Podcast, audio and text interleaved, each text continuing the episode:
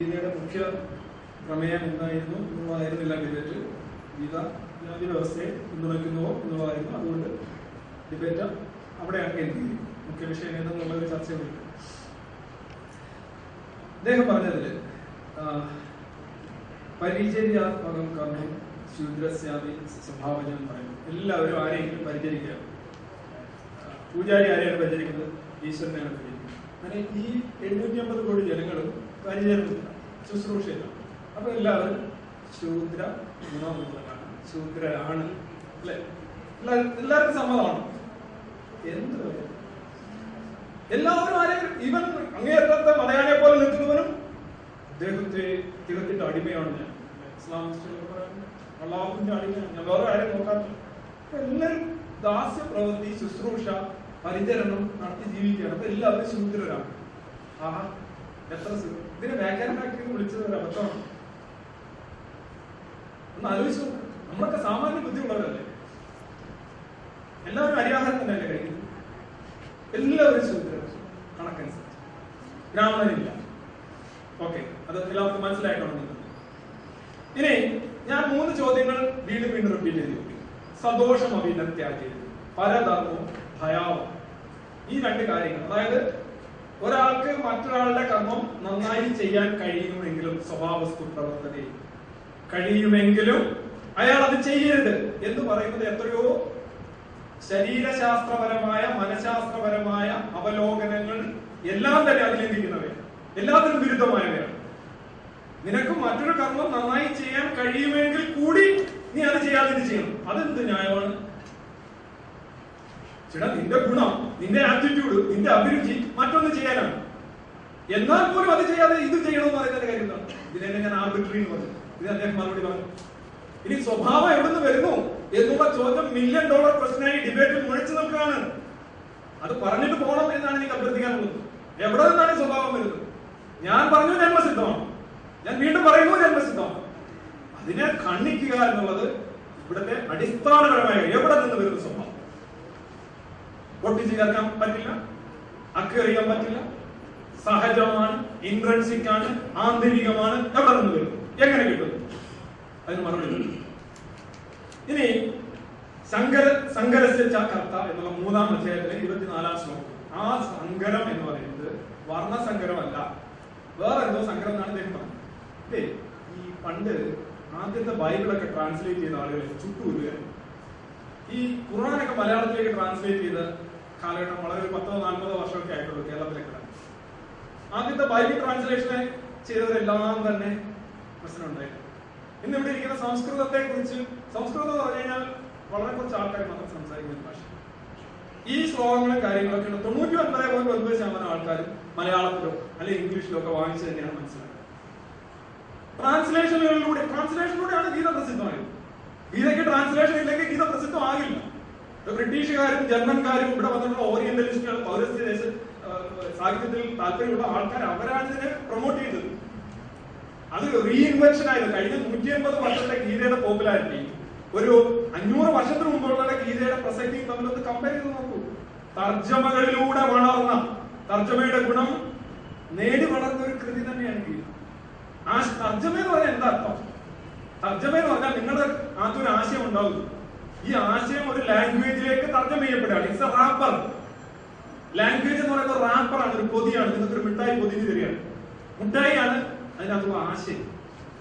ലോകം എമ്പാടും തർജമാണ്. നിങ്ങൾ language is a translation of translation എന്നാ പറയുന്നത് it's a series of translations ട്രാൻസ്ലേഷനെയൊക്കെ ഇത്ര അപമതിച്ചുകൊണ്ട് എങ്ങനെ ഒരാൾക്ക് ഒരു ഡിബേറ്റിൽ പങ്കെടുക്കാൻ കഴിയും? എനിക്കറിയില്ല. അദ്ദേഹത്തിന് സാധിക്കുന്നുണ്ട്? ഇനി അജ്ഞാതവാസക്കാലം പാണ്ഡവർക്ക് ക്ഷത്രിയ ഗുണമാണ് ആരംഭിക്കുന്നത് പാണ്ഡവർക്ക് ക്ഷ- ക്ഷത്രിയ ഗുണമാണെന്നാണ് കൃഷ്ണൻ പറയുന്നത്. ഈ ഗുണത്തിന്റെ വെറും കഥയിലാണ് കാര്യം. പാണ്ഡവർക്ക് എങ്ങനെ ക്ഷത്രിയ ഗുണം വരിക എന്ന് ആലോചിച്ചു. പാണ്ഡവരുടെയും ധൃതരാഷ്ട്രയുടെയും പാണ്ഡുവിന്റെയും വിതരുടെയും അച്ഛൻ എന്ന് പറയുന്ന തലത്തിൽ വ്യാസനാണ്. അതിനകത്തെ കഥാപാത്രമായ വ്യാസൻ. വ്യാസൻ ആരുടെ മകനാണ്? വ്യാസൻ പരാശര മുന്നിൽ അമ്മ സത്യം സത്യവതി ആരാണെന്ന് ചോദിക്കുമ്പോൾ പറയും മുക്കുവ സ്ത്രീയാണ്. കാര്യം എന്താ? എങ്ങനെയാണ് സത്യവതി മുക്കുവ സ്ത്രീ ഇത് മുക്കുവ കുടുംബത്തിൽപ്പെട്ട ഒരാളെ എടുത്തു വളർത്തി മുക്കുവ കുടിൽ വളർന്ന് മുക്കുവ സ്ത്രീയായി. അപ്പൊ എന്താണ്? ജന്മമാണ് നിങ്ങൾ യഥാർത്ഥത്തിൽ നോക്കുകയാണെങ്കിൽ ഇവിടെ ഇപ്പൊ എന്താണ്? മുക്കുവന്റെ മകനായിട്ടാണ് മകളായിട്ടാണ് സത്യവതി എല്ലാവരും അറിയുന്നത്. അതുകൊണ്ട് മുക്കുവ സ്ത്രീ എന്ന് അവരെ എവിടുന്ന് വരുന്നതാണ്? അദ്രിക എന്ന് പറയുന്ന ഉപരിചാര വാസുവിന്റെയും അദ്രികയുടെയും മകളാണ്. എന്ന് പറയുന്നത് ക്ഷത്രിയാണ് അവസര എന്ന് പറയുന്നത് ശാപം. പക്ഷെ അവർക്ക് കിട്ടുന്ന ഏത് വീട്ടിൽ ജനിച്ചു എന്നുള്ളതനുസരിച്ച് അതുപോലെയാണ് ബ്രാഹ്മണ കുടിയിൽ ജനിക്കുന്നവൻ ബ്രാഹ്മണന്റെ വീട്ടിൽ ജനിക്കുന്നവൻ ബ്രാഹ്മണനാകുന്നത് അതുകൊണ്ടാണ് വലിയ തിയറിയായിട്ട് മുക്കുവ സ്ത്രീ മുക്കുവ സ്ത്രീ. മുക്കുവ സ്ത്രീ ആയിട്ടല്ല മുക്കുവ വീട്ടിൽ ജനിച്ചു. അതേപോലെ തന്നെയാണ് ഇവിടെയും ഇപ്പോഴും പോകുന്നത്. ബ്രാഹ്മണന്റെ വീട്ടിൽ ജനിക്കുന്നു. അത് ഗുണമൊന്നുമല്ല. ജന്മം എവിടെയാണ് നിങ്ങൾ ജനിക്കുന്നത്? ഇവിടെ ജന്മം ശരിയല്ല. ശരിയല്ലാതിന് കൂടി തെറ്റാ ഫാൾസ് അസംഷനിൽ അവരെ മുക്കുവ സ്ത്രീ അപ്പോ ഈ പാണ്ഡവരിൽ പൊതുവിൽ ആരോപിക്കപ്പെടുന്ന ക്ഷത്രിയ ഗുണം എന്ന് പറയുന്നത് യഥാർത്ഥ അതിന്റെ ഇത് നോക്കുകയാണെന്നുണ്ടെങ്കിൽ ക്ഷത്രിയ ഗുണമല്ല. പക്ഷെ അജ്ഞാതവാദ കാലത്ത് ഇവർ ഒരു വർഷം എല്ലാ അവരുടെ സഹജമായി എന്ന് പറയപ്പെടുന്ന ഗുണത്തിന് വിരുദ്ധമായ കർമ്മങ്ങൾ വളരെ മെച്ചമായി ആചരിച്ചു. ഒരു വർഷം ഒന്നോ രണ്ടോ ദിവസമല്ല മൃഗങ്ങളായിട്ടാണ് അർജുനൻ പോകുന്നത്. ഭീമൻ വേറെ ജോലി നോക്കുന്നു. ക്ഷത്രിയൻ വേറെ സോറി ധർമ്മപുത്രൻ വേറെ ജോലി നോക്കും ഇവർ മറ്റു ജോലികളും ചെയ്യുന്നു അവരെ ആരും കണ്ടുപിടി കണ്ടുപിടിക്കാന്നുള്ളതാണ് ഏറ്റവും വലിയ പ്രശ്നം. അതായത് ആ ജോലി ചെയ്യുമ്പോൾ അവരുടെ വ്യക്തിത്വം വ്യക്തമാവുന്ന രീതിയിൽ അവർക്ക് അസ്വസ്ഥത ഉണ്ടെങ്കിൽ പക്ഷെ അവർ brilliant ദേഹമാണ് that means you can adjust നിങ്ങൾക്ക് അഡ്ജസ്റ്റ് ചെയ്യാൻ കഴിയും. കാര്യം നിങ്ങളിൽ എല്ലാം ഉണ്ട്. നിങ്ങൾക്ക് വാലിലുള്ള ജീൻ നിങ്ങളിലുണ്ട്. നമ്മളുടെ ഒരു ഹോമോസാപ്പിയൻസിന്റെ ഒരു ജീൻ കൂടെ പറയാൻ twenty three thousand twenty seven thousand വാലിനുള്ള ജീനുണ്ട്. നിങ്ങളുടെ പ്രോസസ് പിടിച്ചു നോക്കി കഴിഞ്ഞാൽ നിങ്ങളുടെ ഫീറ്റസ് ഡെവലപ്മെന്റിന് ആദ്യത്തെ മൂന്ന് മാസം നോക്കുമ്പോൾ നിങ്ങളുടെ ബാലിനുള്ള ഞാൻ പഠിച്ചത് കാര്യം അതിനുള്ള ജീവിതം നിങ്ങളുണ്ട് പക്ഷെ കൂട്ടി ചെയ്യുന്നില്ല. അതിനൊരു ഒരു ഒരു ജനറ്റിക്കിന്റെ ഒരു ഒരു ഒരു ട്രാൻസ്ഫോർമേഷൻ വെച്ചുകൊണ്ട് ഈ ഗുണം എന്ന് പറയുന്ന സിദ്ധാന്തം അതായത് സ്വഭാവം ആപ്റ്റിറ്റ്യൂഡ് വെച്ച് നോക്കുകയാണെങ്കിൽ എല്ലാ നിങ്ങളിലുണ്ട് നിങ്ങൾ എല്ലാത്തിന്റെയും സംഘ- ഏതൊക്കെ കൂടി നിൽക്കുന്നു കുറഞ്ഞു നിൽക്കുന്നു എന്നൊക്കെ സംബന്ധിച്ചുള്ള തിയറികൾ അശാസ്ത്രീയവും യുക്തിഹീനവുമാണ്. അപ്പൊ ഞാൻ ഒരു ചോദ്യം അദ്ദേഹത്തോട് ചോദിച്ചു. ആറെണ്ണത്തിൽ നാലെണ്ണം എന്ന് നാലിന്റെ ഒരു ഘടന അല്ലെങ്കിൽ നാലിന്റെ ഒരു സാങ്കത്യം എന്താണെന്ന് ചോദിച്ചാൽ അദ്ദേഹം മറുപടി പറയുന്നില്ല ഞാൻ പറയുന്നു ആറാകാൻ സാധ്യത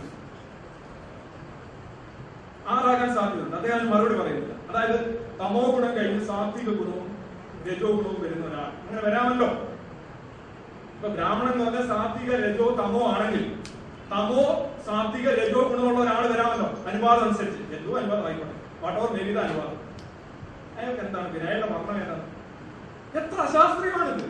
എത്ര യുദ്ധഹീനമാണിത് യഥാർത്ഥത്തിൽ ഈ ഗുണമെന്ന് പറയുന്ന ഒരു ഉമ്മാക്കി അതാണ് ഒരു നാടൻ ലാംഗ്വേജ് ആ ഉമ്മാക്കി വഴി യഥാർത്ഥത്തിൽ ജന്മ സിദ്ധമായി വർണത്തെ ഉറപ്പിച്ചു നിർത്തുകയും അതിന്റെ അടിസ്ഥാനം ജന്മമാണെന്ന് സ്ഥാപിക്കുകയുമാണ് ഗീത ചെയ്യുന്നത്. ഇനി കർമ്മത്തിന്റെ കാര്യം പറഞ്ഞു ഗുണത്തിന്റെയും കർമ്മത്തിന്റെയും വേറെ കാര്യം ഗുണത്തിന്റെയും കർമ്മത്തിന്റെയും അടിസ്ഥാനത്തിൽ എങ്ങനെ വിഭജനം നടക്കുന്നത് ഞാൻ ആദ്യം തന്നെ ചോദിച്ചൊരു അതിനെ അതിന് അദ്ദേഹം മറുപടി തരുന്നില്ല കാര്യം ഗുണത്തിനനുസരിച്ചുള്ള കർമ്മം നിങ്ങൾക്ക് കിട്ടിയില്ല. നിങ്ങൾക്ക് സാത്വിക ഗുണം കൂടുതലുള്ള ഒരാളാണ്. പക്ഷെ നിങ്ങൾക്ക് കിട്ടിയത് വേറെ ഒരു പണിയാണ്. അപ്പൊ നിങ്ങൾ ഏത് വന്നത്തിൽപ്പെടുന്നു ഇതിനൊക്കെ മറുപടി വേണ്ടേ ഇതിനൊക്കെ മറുപടി ചോദിക്കുമ്പോൾ വേറെ എങ്ങോട്ടെങ്കിലും പോയിട്ട് കാര്യമില്ല. യഥാർത്ഥ പ്രശ്നം ഞാൻ ഉന്നയിച്ച നാലഞ്ച് പ്രശ്നങ്ങൾക്ക് അദ്ദേഹം മറുപടി പറയുന്നു. ഇനി ഈ ഗീതയിൽ എല്ലാം സ്വഭാവസ്തു പ്രവർത്തനയെ എന്ന് പറഞ്ഞത് ഇടപെടുന്നില്ല.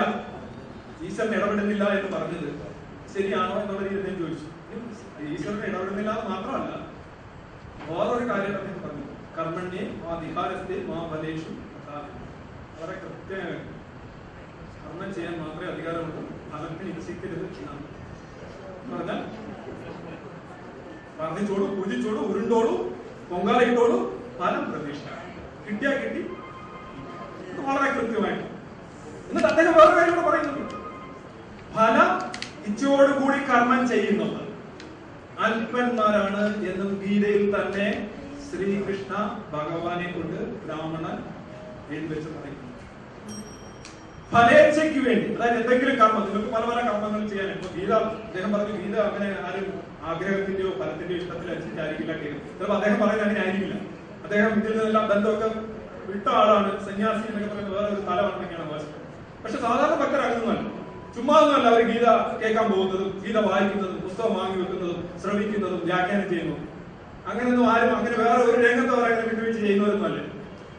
വേറെ ഒരു രംഗത്ത് അങ്ങനെ വാരിക്കോരി കളയോ ഒരു ത്യാഗബുദ്ധിയോടെ പ്രവർത്തിക്കുകയോ ചെയ്യുന്നവരാണ് ഇവരെല്ലാം എന്നൊക്കെ പറയുന്നത് അതിപ്രസ്താവനയാണ്.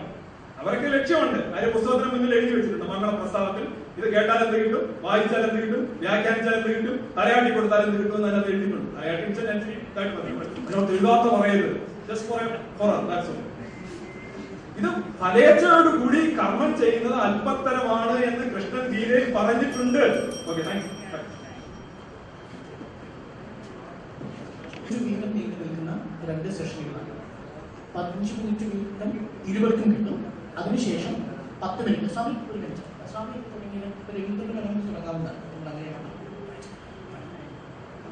പതിനഞ്ച് മിനിറ്റ് രണ്ട് സംവാദങ്ങൾക്കും ലഭിക്കും. അതിനുശേഷം പത്ത് മിനിറ്റ് വീണ്ടും സംവാദങ്ങൾക്ക് ലഭിക്കും. അഞ്ച് മിനിറ്റ് കൊണ്ട്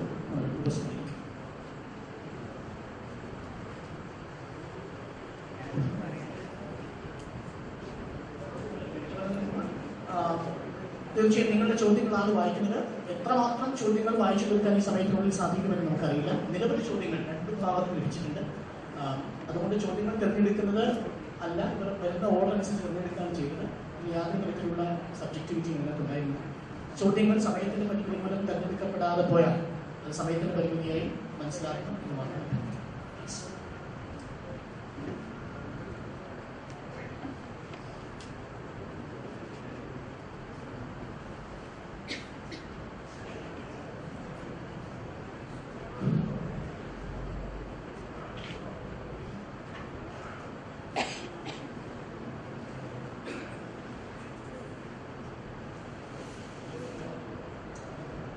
പഠിച്ചിട്ട് വിമർശിക്കൂ സുഹൃത്തെ എന്നത് ഇപ്പോൾ എല്ലാ ട്രോളുകളിലും കാണുന്ന ഒന്നാണ്. ഖുറാനെ വിമർശിക്കണമെങ്കിൽ അറബി പഠിക്കണം ഭഗവത്ഗീതയെ കുറിച്ച് പറയണമെങ്കിൽ സംസ്കൃതം പഠിക്കണം ബൈബിളിനെ കുറിച്ച് പറയണമെങ്കിൽ ഹീബ്രു പഠിക്കണം. എന്താണ് അഭിപ്രായം? ഇതൊരു ട്രോൾ ആണെന്നും ഇത് അവസാനത്തെ അളവാണെന്നും ഇതിൽ നിന്ന് തന്നെ വളരെ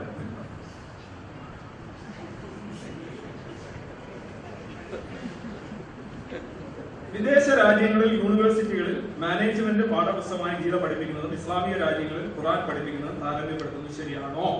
ഇന്ത്യ ഒരു ഇസ്ലാമിക രാജ്യമല്ല. ഇവിടെ നിങ്ങൾക്ക് ഏതാനും മീറ്റർ അകലെയുള്ള എന്റെ കോളേജ് യൂണിവേഴ്സിറ്റി കോളേജിൽ വളരെ കൃത്യമായി ഈ ഏറ്റവും അവസാനം നടന്ന സെമിനാറുകളെല്ലാം തന്നെ ഖുറാനെ കുറിച്ചായിരുന്നു ഇന്ത്യ മുസ്ലിം രാജ്യമല്ല. ഖുറാൻ എന്ന് പറയുന്ന കൃതിയും ബൈബിൾ എന്ന് പറയുന്ന കൃതിയും അവർക്ക് ഭൂരിപക്ഷം ഇല്ലാത്തടത്തും പഠിപ്പിക്കുന്നുണ്ട് വലിയ തോതിൽ പ്രചരിക്കുന്നുണ്ട്.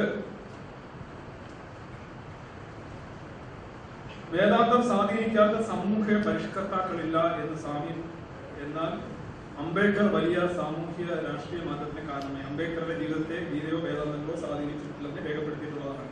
അപ്പൊ അതിന് മറുപടി പറയേണ്ട കാര്യമില്ല. വളരെ കൃത്യമാണ്. ഐ സല്യൂട്ട് ദാറ്റ് പേഴ്സൺ മാത്രമല്ല വേദാന്തം പഠിക്കുന്നതും സാമൂഹ്യ പരിഷ്കർത്തനവുമായിട്ടും യാതൊരു ബന്ധവും പിന്നെ വേദാന്തം പഠിച്ചവർക്കും സമയമുണ്ടെങ്കിൽ കുറെ സാമൂഹ്യ പ്രവർത്തനങ്ങൾ ചെയ്യാം. അത്ര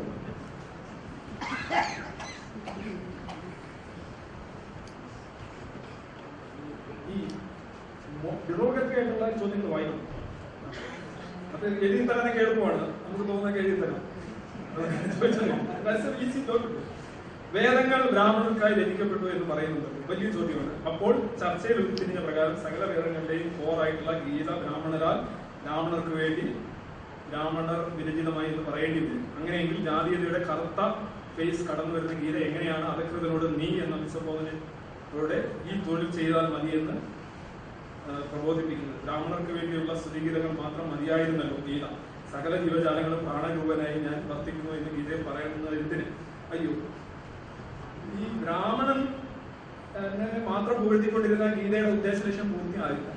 അതിന് ബ്രാഹ്മണൻ പ്രത്യേകിച്ച് പണിയൊന്നും ചെയ്തു ശവം ദവം ഹവം ശൗചം വായന പൂജ ഇതൊക്കെയാണ് അവന്റെ പണി. അവന്റെ അതൊരു ആരെങ്കിലും ചോദ്യം വസ്ത്രം ആരെങ്കിലും ചെയ്തു വീട് ആരെങ്കിലും വെച്ചു കൊടുക്കും. അപ്പൊ അവനൂടെ എന്തൊക്കെ ചെയ്യണം എന്നുള്ള കാര്യത്തിൽ കൃത്യമായ ദൈവ നിർദ്ദേശം കൊടുക്കുന്നതാണ് ഇതിന്റെ തന്ത്രം. അല്ലാതെ ബ്രാഹ്മണനെ മാത്രം സ്വയം പൂഴ്ത്തിക്കൊണ്ടിരുന്നു കഴിഞ്ഞാൽ ഗീതയുടെ ഉദ്ദേശ ലക്ഷ്യം പൂർത്തിയാകില്ല അതുകൊണ്ടാണ് മറ്റുള്ളവർ അതാണ് ബ്രാഹ്മണനാണ് നിർദ്ദേശിക്കുന്നത്. ബ്രാഹ്മണനെ മേളിൽ വെച്ചിരിക്കുന്നു ബ്രാഹ്മണ വിരുദ്ധമായ ഗീതയിൽ ഒന്നുമില്ല മനുസ്മൃതിയിലും ഗീതയിലും ഒന്നും ബ്രാഹ്മണ വിരുദ്ധമായി ഒന്നുമില്ല. അതുകൊണ്ടാണ് ഞാൻ പറഞ്ഞ ബ്രാഹ്മണനാണ് എഴുതിയത്. നിങ്ങൾ ആരെങ്കിലും നിങ്ങൾക്ക് എതിരായിട്ട് എന്തെങ്കിലും എഴുതി. അതെന്തോ പറയുന്നത്? ഞാൻ അടുത്തത് ചോദ്യം. രവിചന്ദ്രനുണ്ട്. ഓക്കെ താങ്കൾ ഗീതയും സംസ്കൃതവും എവിടെ നിന്നാണ് പഠിച്ചത്? പണ്ട് ഒരു വർഷത്തിന് മുമ്പ് ഉള്ള ഒരു സംസ്കൃത അദ്വേഷ്ട സർവഭൂത ഞാൻ പറയും? അദ്വേഷ്ട സർവഭൂത താങ്കൾ ഇവിടെ വന്ന് ജിനോടൈപ്പിനെ കുറിച്ചും ഫിനോടൈപ്പിനെ കുറിച്ച് പറയോ അത് ഒരു അമ്മയുടെയും അച്ഛന്റെയും ഏത് കോമ്പിനേഷൻ മൂലമാണ് ഒരു സൈവോട്ട് ഉണ്ടാകുന്നത് എന്ന് ശാസ്ത്രത്തിന് പറയാൻ സാധിച്ചിട്ടില്ല. അതിനെ ശാസ്ത്രത്തിന് പറയാൻ സാധിക്കാത്ത ഒരുപാട് കാര്യങ്ങളുണ്ട്. ശാസ്ത്രം വികസനമാണ്. അല്ലാതെ അതിന്റെ അന്വേഷണം അവസാനിച്ചിട്ടില്ല. ഏത് ശാസ്ത്രത്തിനും അതിന്റെ അവസ്ഥയുടെ ഒരു രീതിയുണ്ട്. എല്ലാ ശാസ്ത്രങ്ങളും ഞാൻ ഉദ്ദേശിക്കുന്നത് ശാസ്ത്രം വികസനമാണ്. കറക്റ്റ് ആരാണ് പറഞ്ഞത്? വളരെ നന്നായി. ശാസ്ത്രം വികസനമാണ്. അന്വേഷണങ്ങളാണ് ഇവിടെ നടക്കുന്നത്. ശരികളിൽ നിന്ന് മെച്ചപ്പെട്ട ശരികളിലേക്ക് കറക്ഷൻ വേണമെങ്കിൽ അത് നടക്കും. ശാസ്ത്രം അങ്ങനെയാണ് നടത്തുന്നത് ശാസ്ത്രത്തിന് ഇപ്പോൾ എന്തെങ്കിലും അറിയില്ല എന്നുള്ളത് കൊണ്ട് നമ്മൾ അത് സംബന്ധിച്ച് എഴുതി തള്ളുന്ന കാര്യങ്ങൾ ഉദാഹരണമായിട്ട് എല്ലാ മേഖലകളിലും ആഗസ്റ്റ് കോമിറ്റി പറഞ്ഞു നിങ്ങൾക്ക് ഒരിക്കലും മറ്റ് നക്ഷത്രങ്ങളുടെ ഹൃദയം നക്ഷത്രങ്ങളുടെ സ്വഭാവം മനുഷ്യൻ ഒരിക്കലും അറിയാൻ കഴിയില്ലെന്നാണ് കോമിറ്റി പറഞ്ഞത്. പക്ഷെ ഇന്ന് നമുക്ക് നക്ഷത്രങ്ങൾ എന്താണ് സംഭവിക്കുന്നത്? അതിന്റെ കോർ എന്താണെന്ന് നമുക്ക് നമുക്കറിയാൻ കഴിയും. ഇങ്ങനെ നമുക്ക് ശാസ്ത്രം എന്നൊരു സൗകര്യ വിനയപൂർവമുള്ള ഒരു സൗകര്യം എല്ലാം അറിയാവുന്നുള്ള വാദമല്ല. ശാസ്ത്രം എന്ന് പറഞ്ഞാൽ യഥാർത്ഥത്തിൽ അറിയാനുള്ള മഹത്തായ ഒരു ശ്രമവും അറിയാനുള്ള മഹത്തായ ഒരു വിനയഭാവവുമാണ്. അല്ലാതെ എല്ലാം എനിക്കറിയാം. എങ്ങനെയാണ് മനുഷ്യൻ ഇങ്ങനെ അത് ഗുണമാണ്? അത് എനിക്കറിയാം അത് മൂന്നാണ്. എത്ര ശതമാനം അതെല്ലാം എനിക്കറിയാം. മനുഷ്യൻ എവിടെ നിന്ന് വന്നു എനിക്കറിയാം. എങ്ങോട്ട് പോകുന്നു എനിക്കറിയാം. മരിച്ചു കഴിഞ്ഞാൽ എന്ത് സംഭവിക്കും എനിക്കറിയാം. കഴിഞ്ഞ ജന്മത്തിൽ ഇതെല്ലാം അറിയാമെന്ന് പറയുന്ന വാചകമടിയല്ല സയൻസ്. സയൻസ് എന്ന് പറഞ്ഞാൽ പ്രാക്ടിക്കലി അതൊരു അന്വേഷണം തന്നെയാണ്. അതുകൊണ്ട് ഞാൻ ജിനോടൈപ്പ് ഫിനോടൈപ്പ് എന്നിവ സംബന്ധിച്ച് ഇന്ന് ആധുനിക സയൻസിന് അറിയാവുന്ന കാര്യങ്ങളെ കുറിച്ചാണ് ഒരു സയൻസ് വിദ്യാർത്ഥി എന്ന നിലയിൽ പറഞ്ഞത്. അത് ആത്യന്തികമായ അറിവാണെന്നുള്ള വാദം ഞാനിവിടെ ഉന്നയിച്ചിട്ടില്ല എന്ന് മാന്യ സുഹൃത്ത് അറിയാം. എവിടെയാണ് സയൻസ് നിൽക്കുന്നത്? അതനുസരിച്ച് സംസാരിച്ചു. അതാണ് അതിന്റെതായിട്ടുള്ള ഇനി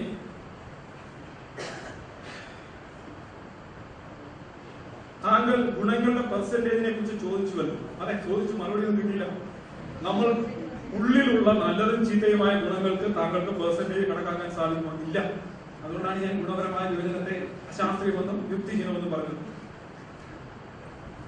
ശ്രീകൃഷ്ണൻ എത്തീസ്റ്റ് ആണെന്ന് താങ്കൾ ശ്ലോകൻ സഹിതം പറഞ്ഞു വരുന്നു അപ്പോൾ അപ്പോൾ എത്തീസ്റ്റുകൾ ജാതിയുടെ വക്താക്കൾ ആണ് എന്ന് താങ്കൾ അംഗീകരിക്കുന്നു അത് വളരെ കൃത്യമായി ചോദിച്ചു.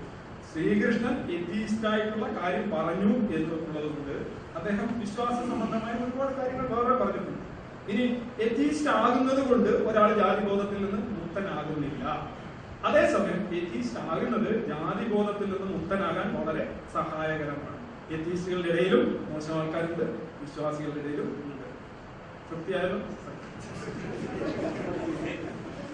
വർണവ്യവസ്ഥ വർണവ്യവസ്ഥ ഏതോ ബ്രാഹ്മണൻ ഉണ്ടാക്കിയാണ് താങ്കൾ പല പ്രാവശ്യം ആവർത്തിച്ചു.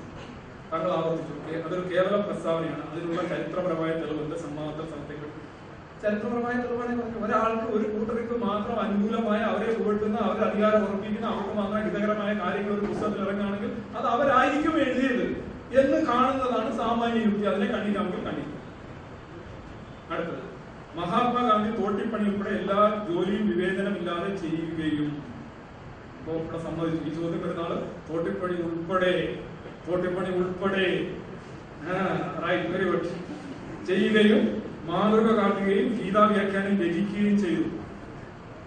മഹാത്മാഗാന്ധിയുടെ ഗീതാ വ്യാഖ്യാനം പറയുന്നത് അദ്ദേഹം ഗീതയിൽ കണ്ടെത്തിയെന്ന് അറിയാം അഹിംസ.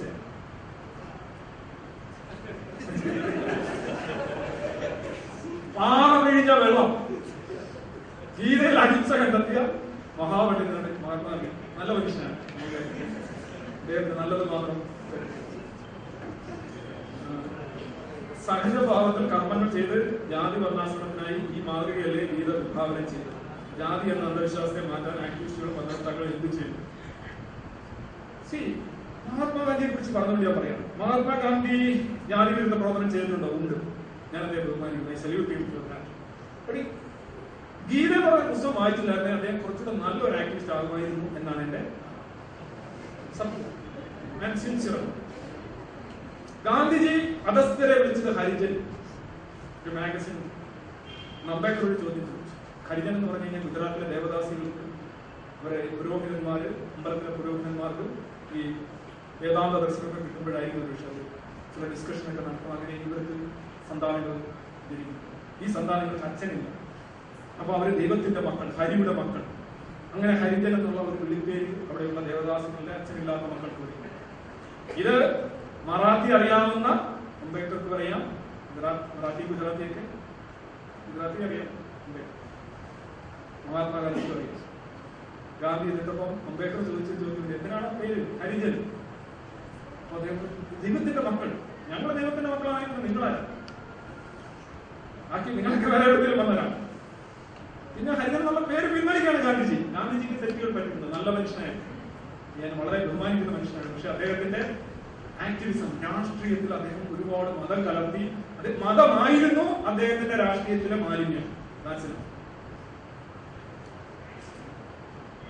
താങ്കൾക്ക് ഗുണങ്ങൾ എത്ര ശതമാനം വീതം ആണുള്ളത്? ഒന്ന് വ്യക്തമാക്കാം. ഞാൻ ശതമാനം ഉണ്ടാക്കാൻ പറ്റില്ല എന്ന് പറഞ്ഞാൽ എന്നോട് എന്നോട് പാല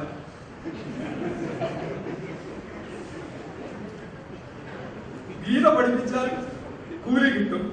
എന്ന് ഗീതയിൽ പറഞ്ഞിട്ടുണ്ട് മംഗള ശ്ലോകം താങ്കൾ പ്രസ്താവിച്ചിട്ട് എവിടെയാണ് മംഗള ശ്ലോകം വായിച്ചു കഴിഞ്ഞാൽ അതിനകത്ത് കൃത്യമായ കൂലി അതിന്റെ റേറ്റും സ്കെയിലും ഒക്കെ എഴുതിയിട്ടുണ്ട്. ഗുണം മറ്റാരോ കെട്ടിവെച്ചതാണെന്ന് താങ്കൾ പറഞ്ഞു. ഗീതയിൽ എവിടെയാണെന്ന് പറഞ്ഞിട്ടുള്ളത് ഗീതയിൽ എവിടെ പറയണമെന്നില്ല. ഗീതയിൽ എവിടെയെങ്കിലും പറഞ്ഞെങ്കിൽ അദ്ദേഹം പറഞ്ഞു ഗുണം എവിടുന്ന വരുന്നത്? അദ്ദേഹം പറഞ്ഞു ഗുണം സ്ഥായിയാണെങ്കിൽ കർമ്മം മാറുന്നതിന്. ഗുണം സ്ഥായിയാണെന്ന് ആര് പറഞ്ഞു? ഗുണം അവസരം അനുസരിച്ച് സന്ദർഭം അനുസരിച്ച് മാറുമെന്ന് ചിലപ്പോൾ തനിക്കുടം വരുമെന്നൊക്കെ ഞാൻ പറഞ്ഞാണ് അത് ജീനുകളിലുള്ള ഗുണത്തിനനുസരിച്ചാണ് പ്രതികരിക്കുന്നതെങ്കിൽ ഈ ജീനുകളിൽ ഇത് എവിടെ നിന്ന് വന്നു എന്ന് ചിന്തിച്ച് പറയാമോ?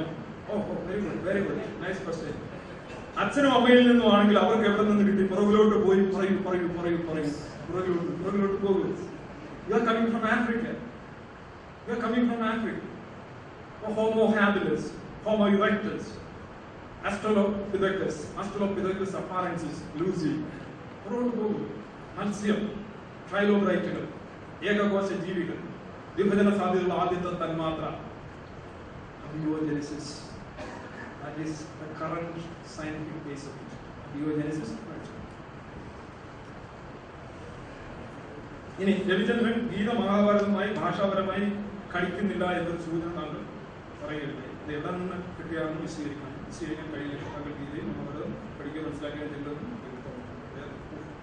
വേറെ ചൈതന്യം മാനിരിക്കണം ഇത് ഈ ഗീതയും മഹാഭാരതവും തമ്മിൽ ഭാഷാപരമായിട്ടുള്ള സാമ്യം. അതുപോലെ തന്നെ ഈ ഗീതയെ ഞാൻ ആദ്യം പറഞ്ഞു കഥാപരമായിട്ട് തന്നെ ഗീതയുടെ ഉള്ളടക്കം മഹാഭാരതവുമായി ഒത്തുപോകുന്നില്ല എന്ന് ഞാൻ പറഞ്ഞതിന്റെ കാരണം.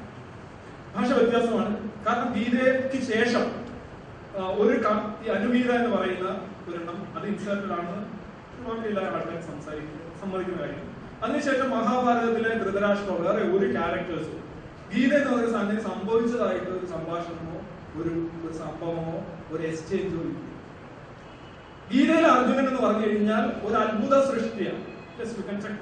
അത്ഭുത സൃഷ്ടി. കാര്യം വെച്ച് കഴിഞ്ഞാൽ വിരാട രാജധാനിയിൽ വെച്ച് ഉത്തരൻ ഉത്തരൻ യുദ്ധത്തിൽ നിന്ന് പിന്തിരിഞ്ഞ് ഓടുന്നു. ഉത്തരന് തങ്ങൾ ഒളിപ്പിച്ചു വെച്ച ആയുധങ്ങൾ എടുത്തു കൊടുത്തിട്ട് യുദ്ധത്തിൽ നിന്ന് നീ പിന്മാറുന്നെന്നും നിന്റെ ക്ഷത്രിയ ഗുണം അനുസരിച്ച് നീ യുദ്ധം ചെയ്യേണ്ടവനാണെന്നും പറഞ്ഞ് അവനെ യുദ്ധഭൂമിയിലേക്ക് വലിച്ചെടുത്തുകൊണ്ട് പോകുന്ന അർജുനൻ. അവിടെ വെച്ച് തന്റെ ബന്ധുക്കൾ എന്ന് നിങ്ങൾ പറയുന്ന ദ്രോണരും കർണനും ശല്യരും ദുര്യോധനും ഒക്കെ ഉള്ള ആർമിക്കെതിരെ യുദ്ധം ചെയ്തു. യുദ്ധം ചെയ്തെന്ന് പറഞ്ഞാൽ ചുമ്മാതെ കൈകൊടുക്കലല്ല ഉരമ്പുകളെ യുദ്ധം ചെയ്തിട്ട് കൈവറയ്ക്കാതെ വിജയിച്ച അർജുനൻ. അതായത് ഉത്തരൻ എന്താണോ അർജുനൻ കഷായമായി കൊടുത്തത്. അതേ കഷായം തന്നെയാണ് കൃഷ്ണൻ അർജുനന് കുരുക്ഷേത്ര മുമ്പിൽ വെച്ചത്. അപ്പൊ അത് വളരെയധികം അസ്വാഭാവികതയുള്ള അർജുനൻ അങ്ങനെ ആളെയല്ല അർജുനൻ ഇങ്ങനെ ബന്ധുക്കളെ കാണുമ്പോൾ കൈവറയ്ക്കുന്ന ആളൊന്നുമല്ല. മഹാഭാരതത്തിൽ ഒരിടത്തും അങ്ങനെ അർജുനന് കൈവറച്ചതായിട്ട് ചരിത്രമില്ല. വിരാട യുദ്ധം തന്നെ എടുത്തു കഴിഞ്ഞാലും അങ്ങനെയല്ല. അർജുനൻ ഇതൊക്കെ ബന്ധുക്കൾക്കെതിരെ പണ്ടെല്ലാം ബന്ധുക്കൾക്കെതിരെയായ യുദ്ധം മുഴുവൻ. പക്ഷെ അങ്ങനെ കൃത്രിമമായ ഒരു സാഹചര്യം ഉണ്ടാക്കിയിട്ട് കൊല്ലണം എന്നുള്ള അവന്റെ ധർമ്മത്തെ ഓർപ്പിക്കുന്ന രീതിയിൽ അതിനകത്ത് വേറെ കുറെ കഥകളുണ്ട്. അത് ഞാനൊരു പുസ്തകം എഴുതിയിട്ടുണ്ട്. നിങ്ങൾക്ക് താല്പര്യമായിട്ട് നിങ്ങളെല്ലാം ഒരുപാട് പഠിച്ച് പഠിതരായതുകൊണ്ട് നിങ്ങൾക്ക് പ്രകടനം ചെയ്യുമെന്ന് അറിയില്ല. ജസ്റ്റ് ബുദ്ധനെ എഴുതുന്ന കാര്യം താല്പര്യമായിട്ട്. സ്വാമി ചിദാനന്ദപുരി പറയാത്ത ചിത്രമാണ് അധ്യാപകൻ സെമിനായി റിപ്ലൈ ചെയ്തു. ഒരു അധ്യാപകന് ചേർന്ന വൃത്തിയാണോ. ഇതൊക്കെ ഈ അദ്വേഷ്ട സർവഭൂതാനം ചോദ്യങ്ങൾ. സർ ഗുണകർമ്മങ്ങളുടെ അടിസ്ഥാനത്തിലാണ് ചാതുർവർണ എന്നാണല്ലോ ഭഗവത്ഗീത വർത്തമാന കാലത്തിൽ ഇതിലെ ആശയങ്ങൾക്ക് പ്രസക്തിയില്ലേ എന്ന് സംശയിക്കും. കാരണം ഗുണകർമ്മങ്ങൾ കൊണ്ട് അധ്യാപകനായ സാർ ബ്രാഹ്മണനാണ്. വീണ്ടും ചോദിക്കേണ്ടി വരും. ഗുണകർമ്മങ്ങളുടെ അധ്യാപകനായ ബ്രാഹ്മണനാണ്. അങ്ങയുടെ കോളേജിലെ സൂപ്രണ്ട് മുതൽ സെക്യൂരിറ്റി വരെ ശത്രു ഇതൊക്കെ വ്യാഖ്യാനമായിട്ട് വിളിക്കുമ്പോൾ എന്നെ എന്തിനാണ്? കോളേജിലെ കീപ്പർ കാന്റീൻ നടത്തുന്നത് വൈശ്യരാണ്. പിന്നെ കോളേജ് വൃത്തിയാക്കുന്ന ഒരു ശൂദ്രനാണ് അവിടെ ശൂദ്രൻ എന്ന് വിളിക്കുന്നത് തെറ്റാണെങ്കിൽ ആയ സഹായി പേഴ്സണൽ അസിസ്റ്റന്റ് തുടങ്ങിയവർ അങ്ങനെ അത് ഇദ്ദേഹം വളരെ വ്യക്തമായി പറഞ്ഞിട്ടുണ്ട്. എല്ലാവരും പരിചരിച്ചുകൊണ്ടിരിക്കുകയാണ്. എല്ലാവരും ശൂദ്രനാണ് അദ്ദേഹം അത് ആയ സഹായി പേഴ്സണൽ അസിസ്റ്റന്റ് ഒതുക്കിക്കണം മോശം എന്നേ പറയാം? ബ്രാഹ്മണൻ ആയ സാർ ഒരു മാസം വാങ്ങുന്ന ശമ്പളം ഞാൻ പറയാത്ത എന്ത് കാര്യമാണ് എന്ന് പറഞ്ഞാൽ വ്യക്തമായി പറഞ്ഞാൽ ഞാൻ പറയാം. പറയാത്ത കാര്യം പറഞ്ഞു എന്ന് പറഞ്ഞാൽ അത് എഴുതി തന്നാൽ ഈ ഇത്രയും നീട്ടേണ്ട കാര്യം. എഴുതി തന്നാൽ. പത്ത് മിനിറ്റ് ഉണ്ട്. പറയാത്ത ഏത് കാര്യം? ഓക്കെ. ഇത്.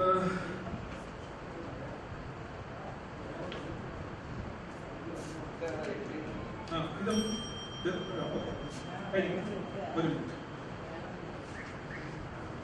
രവിചന്ദ്രൻ തോട്ടിപ്പണി അധമമായതുകൊണ്ടല്ലേ പന്ത്രണ്ട് സംസ്ഥാനങ്ങൾ ആദ്യവും ആയിരത്തി തൊള്ളായിരത്തി തൊണ്ണൂറ്റി അഞ്ചിൽ പാർലമെന്റ് തോട്ടിപ്പണി നിരോധിച്ച നിയമം ഉണ്ടാക്കി ഞാൻ വിശദീകരിക്കേണ്ട കാര്യം ഏ? അങ്ങനെ ഭൂരിപക്ഷം ആൾക്കാരെ കാണുന്നുണ്ട്. അതൊന്നും ചെയ്യാൻ ആളില്ല. അതൊക്കെ ഒരു വിഭാഗത്തിന് മേളിൽ അടിച്ചേൽപ്പിച്ചുകൊണ്ടിരിക്കുകയായിരുന്നു. അവരത് ചെയ്യണമെന്ന് നിർബന്ധിക്കുകയായിരുന്നു. അത് ചെയ്ത് മരിച്ചാലും കുഴപ്പമില്ലെന്ന് ഈ ഗ്രന്ഥം പറയുകയായിരുന്നു. വേറൊന്നും ചെയ്യാൻ തോന്നിയാലും അത് ചെയ്യാൻ പോകരുതെന്ന് ഈ പറയുകയായിരുന്നു. അത് മാത്രമേ ഞാൻ പറഞ്ഞു രണ്ടായിരത്തി പതിമൂന്നിൽ തോട്ടിപ്പണിക്ക് പ്രേരിപ്പിക്കുന്ന വ്യക്തിക്ക് അഞ്ചു വർഷം തടവ് നൽകുന്ന ചട്ടങ്ങൾ ഉള്ള നിയമം പാർലമെന്റ് പാസ്സാക്കിയതും തോട്ടിപ്പണി മോശമായത് കൊണ്ടല്ല അധമമായത് കൊണ്ടല്ലെന്ന് പറയാൻ കഴിയുമോ? ചോദ്യം എന്നോടല്ല യഥാർത്ഥത്തിൽ. ഒരു നല്ല അധ്യാപകന് വേണ്ട ഗുണങ്ങൾ ഏതെല്ലാമാണ്? ഞാൻ മറുപടി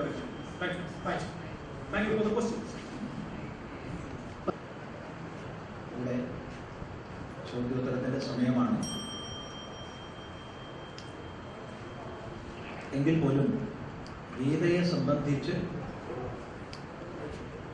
ഉത്തരം പറയുന്നതിന്റെ മധ്യേ ഒരാശയം പറഞ്ഞത് അസ്വീകാര്യമായതുകൊണ്ട് നമ്മുടെ സമയപരിധിക്കുള്ളിൽ നിന്നുകൊണ്ട് അതിന് മറുപടി പറഞ്ഞിട്ട് ചോദ്യങ്ങൾ എടുക്കും ഭാഷാപരമായി മഹാഭാരത ഭാഷയും ഗീതയും വ്യത്യസ്തമാണെന്ന് പറഞ്ഞു അക്ഷരപ്രതി അബദ്ധമാണ്. കാരണം അനുഷ്ടുപ്പ് വൃത്തത്തിലാണ് മഹാഭാരതത്തിൽ ഏറെ ശ്ലോകങ്ങളുള്ളത്. ഗീതയിലും ഏറെ അനുഷ്ടുപ്പാണ്. ഗീതയിൽ അനുഷ്ടുപ്പ് അല്ലാത്തത് പതിനൊന്നാം അധ്യായത്തിലും വേറെ ചില ഭാഗങ്ങളിലും രണ്ടാം അധ്യായത്തിൽ കുറച്ച് ശ്ലോകങ്ങളുണ്ട്. അതുപോലെ കുറച്ച് ശ്ലോകങ്ങളാണ്. അതുപോലെ കലർന്നിട്ടാണ് മഹാഭാരതത്തിൽ മുഴുവനുള്ളത്. മുഴുവൻ ഒരു വൃത്തത്തിലല്ല. ഘടനാപരമായി ഒരു അന്തരവും ഇല്ല. അതുപോലെ ഗീതോപദേശത്തിന് ശേഷം അതിനെക്കുറിച്ചുള്ള ഒരു പരാമർശവും മഹാഭാരതത്തിൽ ഇല്ല എന്ന് പറഞ്ഞാൽ അത്യബദ്ധമാണ്. ഗീതോപദേശത്തിന് ശേഷം ഷഡ്ശതാനി സവിംശാനി ശ്ലോകാനാം രാഹകേശവ അർജുന സപ്ത പഞ്ചാശത് സപ്ത ഷട്ടിംതു സഞ്ജയ ധൃതരാഷ്ട്ര ശ്ലോകമേകം എന്നുള്ളത് വരുന്നത് ഗീതോപദേശത്തിന് ശേഷം പിന്നീടുള്ള അധ്യായത്തിലാണ്. അവിടെ ഗീതയിലെ ശ്ലോക സംഖ്യ പോലും കൃത്യമായി പറഞ്ഞിരിക്കുകയാണ്. എന്നിരിക്കെ ഗീതോപദേശത്തിന് ശേഷം ഗീതയെക്കുറിച്ച് പരാമർശമില്ല എന്ന് പറഞ്ഞാൽ അത് വസ്തുതാപരമായി വിരുദ്ധമാണ്. അതുപോലെ തന്നെ വ്യാസ പുത്രരാണ് സത്യവതി പുത്രരാണെന്നും മറ്റും പറഞ്ഞുകൊണ്ട് ആരംഭിച്ച ദൃഷ്ടാന്തം താൻ ഇത്രയും നേരം സമർത്ഥിച്ചതിന് സെൽഫ് കോൺട്രഡിക്ഷനാണ് കാരണം അവരാരും ക്ഷത്രിയരല്ലാതിരിക്കെ തന്നെ ഈ പറഞ്ഞ ന്യായത്തിൽ. നമ്മളെ ഭാഷയല്ല. നമ്മൾ ജന്മം കൊണ്ടാണെന്ന് പറഞ്ഞിട്ടില്ല. ജന്മം കൊണ്ട് ക്ഷത്രിയ പുത്രരല്ലാത്ത അവർ ക്ഷത്രിയരായിട്ടാണ് വ്യാസനാൽ നിർത്തിക്കപ്പെട്ടത്. അപ്പൊ ജന്മം കൊണ്ടല്ല ക്ഷത്രിയത്വം എന്നും അവിടെ താൻ പറഞ്ഞ ദൃഷ്ടാന്തത്തിലൂടെ സമർത്ഥിക്കൊണ്ട് സെൽഫ് കോൺട്രഡിക്ഷൻ എന്നുള്ള വലിയൊരു ദോഷം ചൂണ്ടിക്കാണിക്കാതെ വയ്യ. ഇവിടെ ചോദ്യങ്ങളിലേക്ക് കടക്കുകയാണ്. ചോദ്യത്തിന്റെ ക്രമം മാറ്റുന്നില്ല. നമുക്ക് തന്ന ചോദ്യം അതേപടി എടുക്കുക. ഒന്നും മാറ്റില്ല. അസ്വീകാര്യമെന്ന് തോന്നുന്നത് എനിക്കുണ്ടാവില്ല. കാരണം ചോദിക്കുന്നവർക്ക് അത് സ്വീകാര്യമായിരിക്കും എനിക്ക് അസ്വീകാര്യമായത് ഞാൻ പതുക്കെ വായിക്കുകയും ഉത്തരം പറയാതിരിക്കുകയും ചെയ്യില്ല. ഇവിടെ വന്ന ചോദ്യം ഞാൻ പറയും. വാൽമീകിയെ അധിക്ഷേപിച്ചു എന്ന കാരണത്താൽ സിനിമാ താരം രാഖി സാവത്തിനെ അറസ്റ്റ് ചെയ്യണമെന്ന് ലൂധിയാന കോടതി നിർദ്ദേശിക്കുകയുണ്ടായി. സകല കൃതികളും വിമർശിക്കപ്പെടുമ്പോൾ എന്ത് പ്രത്യേകതയാണ് ഈ ഗ്രന്ഥകർത്താക്കൾക്ക് മാത്രമുള്ളത്? ഇത് ചിദാനന്ദപുരി സ്വാമിയോട് ചോദിക്കേണ്ട ചോദ്യമല്ല ലൂധിയാന കോടതിയോട് ചോദിക്കേണ്ട ചോദ്യം. നമുക്ക് അറിയാത്ത വിഷയം. അറിയാത്ത വിഷയം. ഇനി എന്ത് കാരണം കൊണ്ടാണ് നമുക്ക് അറിയില്ല കാരണം ഒരു രാജ്യത്ത് മാനിക്കപ്പെടുന്ന ഗ്രന്ഥങ്ങളെ അല്ലെങ്കിൽ ആചാര്യന്മാരെ വിമർശിക്കരുത് എന്നുള്ളത് കൊണ്ടാണോ അറിയില്ല. ഉദാഹരണം പറഞ്ഞാൽ മുഹമ്മദ് നബിയുടെ ഒരു കാർട്ടൂൺ അങ്ങ് യൂറോപ്പിൽ വരയ്ക്കപ്പെട്ടപ്പോൾ ഇവിടെ ഒരുപാട് തീ കത്തിയിട്ടുണ്ട്. ഇവിടെ ഒരുപാട് ഹർത്താൽ ഉണ്ടായിട്ടുണ്ട്. ഒരുപാട് പ്രശ്നങ്ങൾ ഉണ്ടായിട്ടുണ്ട്. കോഴിക്കോടൊക്കെ വലിയ പ്രശ്നമായിരുന്നു. അതുപോലെ പ്രശ്നമൊന്നും ഉണ്ടാകാത്ത ഭാഗ്യത്തെ എനിക്ക്. ഏതായാലും കോടതിയെയാണല്ലോ സമീപിച്ചത്. ആരെങ്കിലും സമീപിച്ചിട്ടുണ്ട്? അറിയില്ല. ഇപ്പൊ ഇവിടുന്ന് വായിക്കണം ഇങ്ങനെ സംഭവം ഉണ്ടായിരുന്നു. ഏതായാലും ചോദ്യം സുധാകർ ദുസ്വാമിയോട് ചോദിക്കേണ്ടതല്ല കോടതിയോട് ചോദിക്കേണ്ടത്. സത്വഗുണമുള്ള ഒരു അധ്യാപകനെ ഏതൊരു രാജ്യത്ത് കണ്ടാലും അദ്ദേഹം ഒരു ക്ഷത്രിയനായിരിക്കുമെന്ന് താങ്കൾ പറഞ്ഞത്. അയ്യോ ഭഗവാനെ ക്ഷത്രിയനാണെന്നല്ല പറഞ്ഞത് ബ്രാഹ്മണനാണെന്ന് മാനിക്കണം അപ്പൊ അങ്ങനെ ചോദിച്ചാൽ മറുപടി പറയാം. അങ്ങനെ പറഞ്ഞിട്ടില്ല. ഏത് രാജ്യത്ത് ഏത് മതവിശ്വാസിയോ ആവട്ടെ ഉത്തമ അധ്യാപകനാണെന്ന് കാണപ്പെട്ടാൽ അയാളുടെ അച്ഛനാരെന്നോ അമ്മയാരെന്നോ അയാൾ ഹിന്ദുവാണോ ക്രിസ്ത്യാനിയാണോ മുസൽമാനാണോ ഒന്നും ചോദിക്കേണ്ട ആവശ്യമില്ല. അയാൾ ഗുണഘടനയനുസരിച്ച് ബ്രാഹ്മണനായിരിക്കും. കാരണം ബ്രാഹ്മണ ഗുണമുള്ള ആൾക്ക് മാത്രമേ ഉത്തമ അധ്യാപകനാവാൻ കഴിയൂ. അധ്യാപനം യജനം യാചനം അതൊക്കെ ബ്രാഹ്മണ ധർമ്മമാണ് അത് ജന്മം കൊണ്ടല്ല. സ്വാഭാവികമായിട്ട് അങ്ങനെ വരും. അതുകൊണ്ട് അയാളുടെ അച്ഛനാരെന്ന് ചോദിക്കേണ്ട ആവശ്യമില്ല. ഉത്തമ അധ്യാപകനെ കണ്ട ബ്രാഹ്മണനാണ്. ഉത്തമ ഭരണാധികാരിയെ കണ്ട ക്ഷത്രിയനാണ്. ഉത്തമ കച്ചവടക്കാരനെ കണ്ടാൽ കൃഷിക്കാരനെ കണ്ട വൈശ്യനാണ്. ഉത്തമ സേവാ പ്രവർത്തനം ചെയ്യുന്നവനെ കണ്ടാൽ ശൂദ്രനാണ്. ഇതിൽ ഉച്ചനീചത്വങ്ങൾ ഒന്നുമില്ല. ഏത് അർത്ഥത്തിലാണ് ഏത് അതെന്താ മറ്റു ജാതിയിലുള്ളവർക്ക് ഈ ഗുണങ്ങൾ വരാൻ പാടില്ല. ഇവിടെ ജാതി പറഞ്ഞിട്ടില്ല വർണമ പറഞ്ഞത്. വർണത്തെ ജാതിയായി തെറ്റിദ്ധരിച്ചുകൊണ്ട് ചോദ്യം ഉന്നയിക്കുന്നതിന് മറുപടി പറയാൻ പറ്റില്ല. ബ്രാഹ്മണ വർണത്തിൽപ്പെട്ട അവൾ ഉത്തമ ഭരണാധികാരിയെ കണ്ടു. അയാളുടെ ജാതി അല്ല ക്ഷത്രിയ. വർണമാണ്. വർണത്തെ ജാതിയായി തെറ്റിദ്ധരിച്ചതാണ് നമുക്ക് വന്ന വലിയ അപകടം അങ്ങനെ ധാരാളം ഗ്രന്ഥങ്ങൾ പിൽക്കാലത്ത് എഴുതപ്പെട്ടിട്ടുണ്ട് സ്മൃതികളിലൊക്കെ. ധാരാളം ഗ്രന്ഥങ്ങളുണ്ട്. ഏറ്റവും വലിയ ദൃഷ്ടാന്തമാണ് ശങ്കര സ്മൃതി നമ്മൾ ചർച്ച ചെയ്യുന്നത് പ്രമാണത്തെ കുറിച്ചാണ് പ്രമാണ ഗ്രന്ഥമായ ഭഗവത്ഗീതയെ കുറിച്ചാണ് സ്മൃതിയെ കുറിച്ചല്ല അത് ശ്രദ്ധിക്കുക. ശ്രീ ശങ്കരാചാര്യരെ ശിവൻ ചണ്ടാള രൂപത്തിൽ വന്ന് പരീക്ഷിച്ചതായി കേട്ടിട്ടുണ്ട്. ഇവിടെ ചണ്ടാളൻ എന്നുള്ളത് കൊണ്ട് എന്താണ് ഉദ്ദേശിക്കുന്നത്? ജാതി അല്ലെങ്കിൽ ശിവൻ ചെയ്ത കുറ്റം എന്തായിരുന്നു? ഇവിടെ ശങ്കരാചാര്യ സ്വാമികളുടെ സാധനാ ഘട്ടത്തിൽ അങ്ങനെയൊന്നും ഉണ്ടായി എന്ന് പറഞ്ഞാൽ നമുക്ക് സ്വീകരിക്കാം. എന്നാൽ മനീഷ പഞ്ചകം എന്ന ഉത്കൃഷ്ടമായ ഒരു കൃതിക്ക് ആധാരമായി പടച്ചുണ്ടാക്കിയ ഒരു കഥയാണ്. സാധനാഘട്ടത്തിൽ അങ്ങനെ സംഭവിച്ചു എന്ന് പറഞ്ഞാൽ തീർച്ചയായിട്ടും നമ്മൾ സ്വീകരിക്കും. കാരണം സാധനാഘട്ടത്തിൽ ജാതീയമായ വേർതിരിവും ഉച്ചനീചത്വവും തൊട്ടുകൂടായ്മയും തേടിക്കൂടായ്മയും ഒക്കെ ഉണ്ടാവും പക്ഷേ ഒരു ജ്ഞാനസിദ്ധ പദവിയിലേക്ക് ഉയർന്ന ഒരു മഹാനെ സംബന്ധിച്ച് ഒരു വ്യത്യാസവും ആരെ സംബന്ധിച്ച് ഉണ്ടാവില്ല. എന്നാൽ മനീഷ പഞ്ചകം എന്നുള്ള കൃതി കാശിയിൽ താമസിക്കുന്ന സമയത്ത് എഴുതിയതാണെന്നാണ് ഐതിഹ്യം. അങ്ങനെയാണ് മനസ്സിലാക്കുന്നത്. അങ്ങനെയാണെങ്കിൽ സാധനാഘട്ടത്തിൽ എഴുതിയ കൃതി അല്ല അത്. അത് ജ്ഞാനസിദ്ധനായതിനു ശേഷം എഴുതിയ കൃതിയാണ്. എന്നിരിക്കെ ആ കൃതിക്ക് യോജിക്കുന്ന കഥയുടെ ആവരണം ആരൊക്കെയോ ഉണ്ടാക്കി തീർത്തു കഥകളെ മെനയാൻ സമർത്ഥരാണ് നമ്മൾ വലിയ സമർത്ഥരാണ്. അല്ലാതെ അതിനെ പ്രാമാണികമായി സ്വീകരിക്കാൻ കഴിയില്ല. പഠിക്കാനും പഠിപ്പിക്കാനും കഴിവില്ല കഴിയാത്തവർ അധ്യാപകനും ധൈര്യവും കരുത്തും ഇല്ലാത്തവൻ പട്ടാളക്കാരനുമായാൽ ആ വ്യക്തികളും സമൂഹവും രാഷ്ട്രവും നശിക്കില്ലേ? അതുകൊണ്ടാണ് ഗുണഘടനയ്ക്ക് അനുസരിച്ചാണ് കർമ്മം എന്ന് പറയുന്നത്. അപ്പൊ മാത്രമേ രാഷ്ട്രം ഉത്കൃഷ്ടതയെ പ്രാപിക്കൂ. ഒരു കോളേജിൽ പ്രിൻസിപ്പളിന്റെ ജോലി ഡ്രോ ചെയ്തതിന്റെ ഫലം നമ്മൾ അനുഭവിച്ചു കൊണ്ടിരിക്കുകയല്ലേ? ചാതുർവർണ്യം ഗുണകർമ്മം സ്വധർമ്മം പരധർമ്മം തുടങ്ങി ഗീത പറഞ്ഞത് മനസ്സിലാക്കാൻ മറ്റുദാഹരണം വേണോ? തീർച്ചയായിട്ടും ഇവിടെ ഗുണഘടനയ്ക്ക് അനുസരിച്ച് സ്വാഭാവികമായി വരുന്നതാണ് കർമ്മം. അല്ലാണ്ട് ആരാണ്ടെങ്കിലും കെട്ടിവെക്കണതോ ഏൽപ്പിക്കണതോ നിന്റെ ഗുണഘടന ഇതാണ്. അതുകൊണ്ട് നീ ഇത് ചെയ്യുമെന്ന് പറയുന്നിട്ടോ അല്ല. സ്വാഭാവികമായി ആന്തരികമായ പ്രേരണ അഥവാ ചോദന. ഇതാണ് ശരിയായ വാക്ക്. ചോദന നമ്മുടെ ഗുണഘടനയ്ക്ക് അനുസൃതമായേ വരും. അല്ലാതെ വരില്ല. ഇവിടെ ഗുണഘടന എവിടെ നിന്നുണ്ടാവുന്നു എന്നുള്ളതിനെ കുറിച്ച് പല പ്രാവശ്യം ചോദിച്ചെന്നും ഉത്തരം പറഞ്ഞില്ലെന്നും പറയുകയുണ്ടായി. പല പ്രാവശ്യം പറഞ്ഞു കഴിഞ്ഞിട്ടുണ്ട് അത് കേൾക്കുന്നില്ല എന്നോ കേട്ടിട്ട് നടിക്കുന്നില്ലെന്നോ വിചാരിച്ചാൽ ഒന്നും പറയാനില്ല. പല പ്രാവശ്യം എന്ന് മറുപടി പറഞ്ഞു കഴിഞ്ഞിട്ടുണ്ട് അദ്ദേഹം ഉന്നയിച്ച ചോദ്യങ്ങൾക്ക് പല പ്രാവശ്യം ഇവിടെ എല്ലാം റെക്കോർഡ് ചെയ്യുന്നുണ്ട്. എല്ലാ ഭാഗത്തും കുറെ എണ്ണം കാണുന്നുണ്ട്. ഇവിടെ ഒന്ന് രണ്ട് മൂന്ന് നാലെണ്ണം ഒക്കെ കാണുന്നുണ്ട്. അതെടുത്ത് പരിശോധിച്ചാൽ നമുക്ക് സുഖമായിട്ട് കാണാനും കേൾക്കാനും സാധിക്കും. ജന്മന ദളിതനായ ഒരാൾ ക്ഷേത്രതന്ത്രിയാകുന്നതിനെ സ്വാഗതം ചെയ്യുന്നുണ്ടോ? ആരെ ദളിതൻ? ദളിതൻ എന്നുള്ള കോയിൻ ചെയ്ത ഒരു ശബ്ദമാണ്. ദളിതൻ എന്ന് പറഞ്ഞാൽ പതിച്ചവൻ അർത്ഥം. ദളിതം വീണവൻ. വീണവൻ എങ്ങനെയാ തന്ത്രിയാവുക?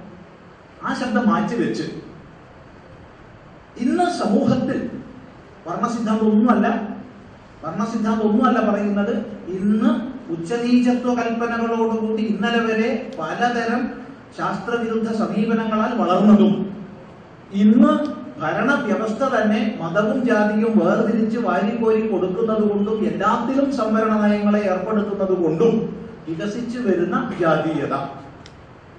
അതിന്റെ അടിസ്ഥാനത്തിൽ ഏത് ജാതിയിൽപ്പെട്ട ആളായാലും അയാൾ പൂജ ചെയ്താൽ തന്ത്രം പഠിച്ചാൽ തന്ത്രിയായി സ്വീകരിക്കും. ഒരു സംശയം പറയുന്നതിനില്ല.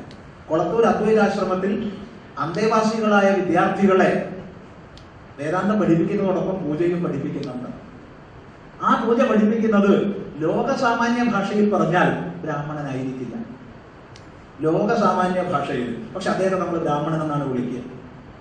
പേര് പറയുന്നതിന് ഒരു മടിയില്ല ബഹുമാനപ്പെട്ട ഡോക്ടർ കാര്യമാത്ര വിജയൻ അദ്ദേഹം ജന്മനായി പറയുന്ന ബ്രാഹ്മണനൊന്നുമല്ല ഈ പറയുന്ന നമ്മൾ അംഗീകരിക്കുന്ന നമ്മൾ ബ്രാഹ്മണനായിട്ടാണ് കൂട്ടുന്നത്.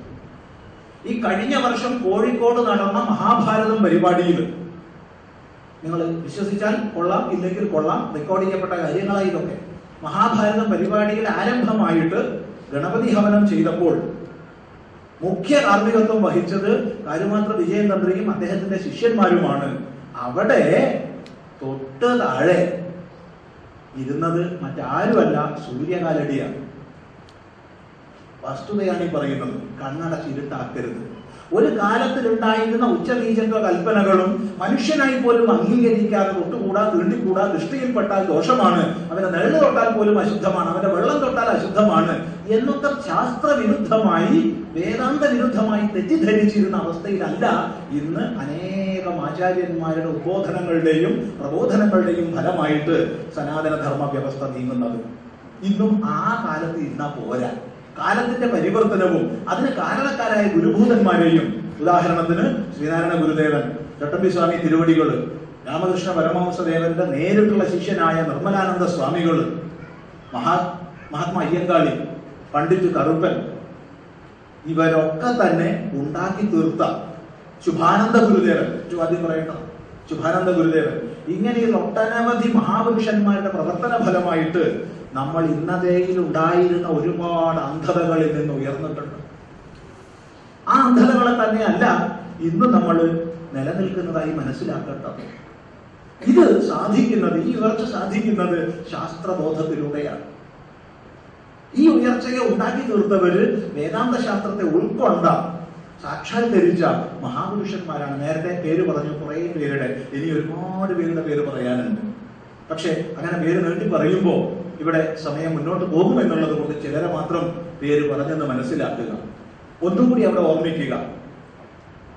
പണ്ഡിറ്റ് കറുപ്പൻ പണ്ഡിറ്റ് കറുപ്പനായി ജനോദ്ധാരണം ചെയ്തെങ്കിൽ അതിന്റെ പിന്നിൽ കൊടുങ്ങല്ലൂർ ഉണ്ടായിരുന്നു എന്താണ് ഈ കോവിലകത്തിന്റെ ഉള്ളിൽ താണജാതിക്കാരനെ കയറ്റുന്നതെന്ന് യാഥാസ്ഥിതികര് ചോദിച്ചപ്പോൾ വിദ്യയ്ക്ക് ജാതിഭേദം കൽപ്പിക്കരുതെന്ന മറുപടിയാണ് തമ്പുരാൻ കൊടുത്തത്. മറക്കരുത്. ശുഭാനന്ദ ഗുരുദേവൻ ചെറുപോലിൽ നിന്ന് തിരുവനന്തപുരത്തേക്ക് യാത്ര നിശ്ചയിച്ചപ്പോ അതിനെ അനുമോദിച്ച് യാത്ര പറഞ്ഞയച്ചത് ശ്രീനാരായണ ഗുരുദേവനാണ്. മറക്കരുത്. ശ്രീനാരായണ ഗുരുദേവന് കേജരി മുദ്ര ശീലിക്കണം എന്ന ആഗ്രഹം വന്നപ്പോ ശീലിപ്പിച്ചത് ഈ തിരുവനന്തപുരത്ത് തൈക്കാട്ട് അയ്യാപ്പാണ് അവരാരും ഉന്നത ജാതി താണജാതി കീഴാൾ മേലാൾ എന്നൊന്നും കൽപ്പിച്ചവരല്ല. എന്നാൽ അന്നത്തെ സമൂഹം ശാസ്ത്രബോധമില്ലാത്തവര് വേദാന്തബോധമില്ലാത്തവര് അടിച്ചമർത്തുകയും നിങ്ങൾ കീഴ്ജാതി എന്ന് പറയുകയും പരിഹസിക്കുകയും ചെയ്തിരുന്നു. വേദാന്ത ശാസ്ത്രത്തിലൂടെയാണ് ഈ ഉന്നമനം ഉണ്ടായതെന്ന് മനസ്സിലാക്കാൻ ശ്രമിച്ചാൽ ശ്രമിക്കുന്നവർക്ക് മനസ്സിലാക്കും എന്ന് മാത്രമേ പറയാനുള്ളൂ. ചായ കച്ചവടക്കാരൻ പ്രധാനമന്ത്രിയായ വിവരം ആരും അറിഞ്ഞില്ലേ? ചായ കച്ചവടക്കാരാ നീ ചായ ഒഴിച്ചു തന്നെ ഇരുന്നാ മതി. ഒന്നും ചെയ്യണ്ട. ഞങ്ങൾക്ക് ഒരിക്കലും പ്രധാനമന്ത്രി പദവിയിലേക്ക് ഉയരാൻ പറ്റില്ല. കാരണം നീ ചായ കച്ചവടക്കാരനാ. എന്നൊരു മേലാളനും പറഞ്ഞില്ല. അതുകൊണ്ട് ഉയർന്നു. ജനങ്ങൾ വോട്ട് ചെയ്ത് തെരഞ്ഞെടുത്തു. ജനാധിപത്യ വ്യവസ്ഥയിൽ. അതുകൊണ്ട് പ്രധാനമന്ത്രി സ്ഥാനത്ത് ഇരിക്കുന്നു. എന്ത് വോട്ട് ചെയ്യുന്നില്ലയോ? അന്ന് ഇറങ്ങി പോകുകയും വേണം. ഇത് സാധാരണയാണ്. ഇതിലിപ്പോ കേമത്തൊന്നുമില്ല പക്ഷെ ഏതായാലും ഒരു മേലാളനും തടഞ്ഞില്ല അതിൽ സംശയമൊന്നുമില്ല. ഗീത ഇവിടെ ഉണ്ടായിരുന്നു. ഗീത ഇല്ലാണ്ടൊന്നും ആയിട്ടില്ല. ഗീത ഇല്ലാണ്ടായിട്ടില്ല. ജാത്തിയാലുള്ളത് നൂട്ടാ പോവില്ല എന്നൊക്കെ പറയുന്ന ഗീത ഇവിടെ ഉണ്ട്. ഗീത ഒരിടത്ത് അങ്ങനെ പറഞ്ഞിട്ടില്ലേ? ഗീത പഠിച്ചവരും പറഞ്ഞിട്ടില്ല പറയുകയും ആ ഗീതയൊക്കെ ഇവിടെ ഇരിക്കെ തന്നെയാണ് ഈ പ്രതിഭാസങ്ങളൊക്കെ രാജ്യത്ത് നടക്കുന്നത്. ചണ്ടാളൻ എന്നാണ് ബ്രാഹ്മണനാകുന്നത്? സമൂഹം അംഗീകരിക്കുമോ? കൂടുതലിട്ട് കൊടുക്കുമോ? ഇവിടെ ചണ്ടാളൻ എന്ന് പറഞ്ഞാൽ ബ്രാഹ്മണനായിരുന്നിട്ടും ചണ്ടാളനാവാം. ക്ഷത്രിയനും ചണ്ടാളനാവാം. വൈശ്യനും ചണ്ടാളനാവാം. ശൂദ്രനും ചണ്ടാളനാവാം. അതായത് തീർത്തും ഹീനമായ കർമ്മങ്ങളെ അനുഷ്ഠിക്കുമ്പോൾ അകൃത്യങ്ങളെ ചെയ്യുമ്പോഴാണ് ചണ്ടാളത്വ പദവിയിലേക്ക് താഴുന്നത്. അവിടുന്ന് പരിഹാരക്രിയകൾ ചെയ്ത് ആന്തരികമായി പ്രചോദിതനായി. ആ അധപതനത്തിൽ നിന്ന് സ്വയം ഉയർന്നുവെങ്കിൽ ഇന്നലെ ജയിലിലായിരുന്നു എന്നുള്ളത് കൊണ്ട് ഇന്നൊരാളെ ജയിൽക്കൂലിയായിട്ട് മാനിക്കുമോ അയാൾ ഉയർന്നുവെങ്കിൽ? അതുകൊണ്ട് നമ്മൾ തുറന്ന ജയിലൊക്കെ ഉണ്ടാക്കിയിട്ട് ഉയർത്താനുള്ള പരിപാടികൾ ചെയ്യുന്നത്? ഉയരുന്നവരെ ഉയർന്ന് അംഗീകരിക്കുക അയാൾ ഇന്നലെ ആരും നല്ല നോക്കേണ്ടത്? തീർച്ചയായിട്ടും അയാൾക്ക് മുന്നോട്ട് കൊടുക്കും. അയാൾ ഉയർന്നിട്ടുണ്ടെങ്കിൽ ഒരു സംശയവുമില്ല. ഈ വിഷയം ശൂദ്രോ ബ്രാഹ്മണനാമേതി ബ്രാഹ്മണോ യാതി ശൂദ്രത. ചണ്ടാളനെ കുറിച്ച് അല്ലാട്ടോ പറഞ്ഞത്. ചണ്ടാളൻ ബ്രാഹ്മണനാണല്ലോ ചണ്ടാളനാവുന്നത്. ക്ഷത്രിയനാണല്ലോ ചണ്ടാളനാവുന്നത്. ചതുർവർണത്തിൽപ്പെട്ടവരാ ചണ്ടാളനാവുന്നത്. എന്നാൽ ഈ വർണത്തിന്റെ ഉയർച്ചയെ സൂചിപ്പിക്കാൻ വ്യക്തമായി ശൂദ്രോ ബ്രാഹ്മണതാമേതി ബ്രാഹ്മണോ യാതി ശൂദ്രതാം എന്ന് സ്മൃതികാരന്മാർ പോലും ജാതീയമായ വളരെ ഹീനത സൂക്ഷിക്കുന്ന സ്മൃതികാരന്മാർ പോലും പറഞ്ഞിട്ടുണ്ട്. പിന്നെ ശ്രുതിക്കാണോ വിരോധം? ശ്രദ്ധിക്കുക. വളരെ സജീവമായി ഇടപെടാത്തത്. പ്രത്യേകിച്ച് ചില ഫാലസികൾ വരുന്ന സമയത്ത് അടിസ്ഥാനപരമായി എല്ലാവരും ഷൂട്ടിലാണെന്ന് പറഞ്ഞിട്ടില്ല എന്നുള്ളത് സത്യമായിട്ടിരിക്കുക. സത്യമായിട്ടിരിക്കെ അങ്ങനെയല്ല മറ്റൊരു സംവാദം പറയപ്പെടുന്നുകൊണ്ട് ഒരു കാര്യം ആദ്യം വ്യക്തമാണ് സംഘാടകരെ കുറിച്ച് ജോലി കൃത്യമായും സമയ നിയന്ത്രണമാണ്. കണ്ടന്റിൽ ഞാൻ ഇടപെടേണ്ടതില്ല എന്ന് സംഘാടകരെ ഏൽപ്പിച്ചിരുന്നു അത് സംവാദകരുടെ സ്വാതന്ത്ര്യത്തിന്മേലുള്ള കടന്നുകയറ്റമാകും എന്നുള്ളത് കൊണ്ടാണ് ഇതിൽ ഇടപ ഇടപെടാത്തത്. നിരവധി ഫാന്റസികൾ ചൂണ്ടിക്കാട്ടാനാകുമെങ്കിലും അതിൽ സമയക്രമം പാലിച്ചു ഇരിക്കുക മാത്രമാണ് ഞാൻ ചെയ്യുന്നത്. ഇരുവശത്തും ഫാന്റസികൾ ഉണ്ടായി എന്നുള്ളത് കണ്ടുകൊണ്ടിരിക്കുന്ന പ്രേക്ഷകരെ സംബന്ധിച്ചിടത്തോളം കാര്യമായതുകൊണ്ട് ഞാൻ തുടർന്നിടപെട്ട രണ്ടുപേരുടെ ഇടപെടേണ്ടി വരുന്നതുകൊണ്ട് എനിക്ക് ഇടപെടാനാവില്ല പടം ഞാൻ ഒന്ന് ഈ പറഞ്ഞത് പറഞ്ഞിട്ടില്ല എന്നുള്ളതാണ്. ശൂദ്രരുടെ അപ്പോൾ ഒന്ന് രണ്ടാമത്തത് ഈ മോഡറേറ്റർ ഇരിക്കുക എന്നുള്ളത് എന്താ വിഷമകരമായ ഒരു കാര്യമാണ്. അല്ലെങ്കിൽ എന്റെ ചോദ്യങ്ങൾ പോലും എനിക്ക് ചോദിക്കാൻ പറ്റാത്തൊരു സാഹചര്യമുണ്ട്. എനിക്ക് മൂന്ന് ചോദ്യങ്ങളുണ്ട്. പക്ഷെ നിർഭാഗ്യവശാൽ എനിക്ക് ചോദിക്കാനാവില്ല. ഇതിനനുവദിച്ച് ഞാൻ ചോദിക്കുകയും ചെയ്യും. വളരെ സ്പെസിഫിക് ആയ ചോദ്യങ്ങളാണ് പോകുന്നത്. അത് അനുവദിക്കാത്തത് കൊണ്ട് സംഘാടകരെ അനുവദിക്കാത്തത് കൊണ്ടും സംവാദകർക്ക് താല്പര്യമുണ്ടെങ്കിൽ ഞാൻ ചോദിക്കും. ചോദിക്കും അതുകൊണ്ട് തൽക്കാലം സമയ നിയന്ത്രണം എന്നൊരു ജോലി മാത്രമേ എനിക്കുള്ളൂ അതുകൊണ്ടാണ് ഞാൻ ഇടപെടാത്തതെന്ന് ഒരിക്കൽ കൂടി എനിക്ക് തുടരാൻ അരുൺ ആ, ഞാൻ ഫാലസികളൊന്നും പറഞ്ഞിട്ടില്ല. പറഞ്ഞിട്ടുണ്ടെങ്കിൽ വ്യക്തമായ തെളിവ് തരാമെന്നുണ്ടെങ്കിൽ ഞാൻ പാർട്ടിസിപ്പേറ്റ് ചെയ്യും. എന്നോട് ചോദിച്ച ചോദ്യങ്ങളെല്ലാം ഞാൻ ഉത്തരം പറഞ്ഞിട്ടുണ്ട്. അവസാനം ചോദിച്ചത് ഒരു അധ്യാപകന്റെ നല്ല ഗുണങ്ങൾ എന്തൊക്കെയാണ്? അധ്യാപകന്റെ നല്ല ഗുണങ്ങളെ കുറിച്ച് ഞാൻ കഴിഞ്ഞ പരിപാടിയിൽ തന്നെ പറഞ്ഞിട്ടുള്ളതാണ്. ഒരു വിദ്യാർത്ഥി എന്ന് പറയുന്നതും അധ്യാപകൻ എന്ന് പറയുന്നതും തമ്മിലുള്ള വ്യത്യാസം എന്ന് പറഞ്ഞാൽ അടിസ്ഥാനപരമായി അധ്യാപകൻ മുന്നേ പഠിച്ച ആളാണ്.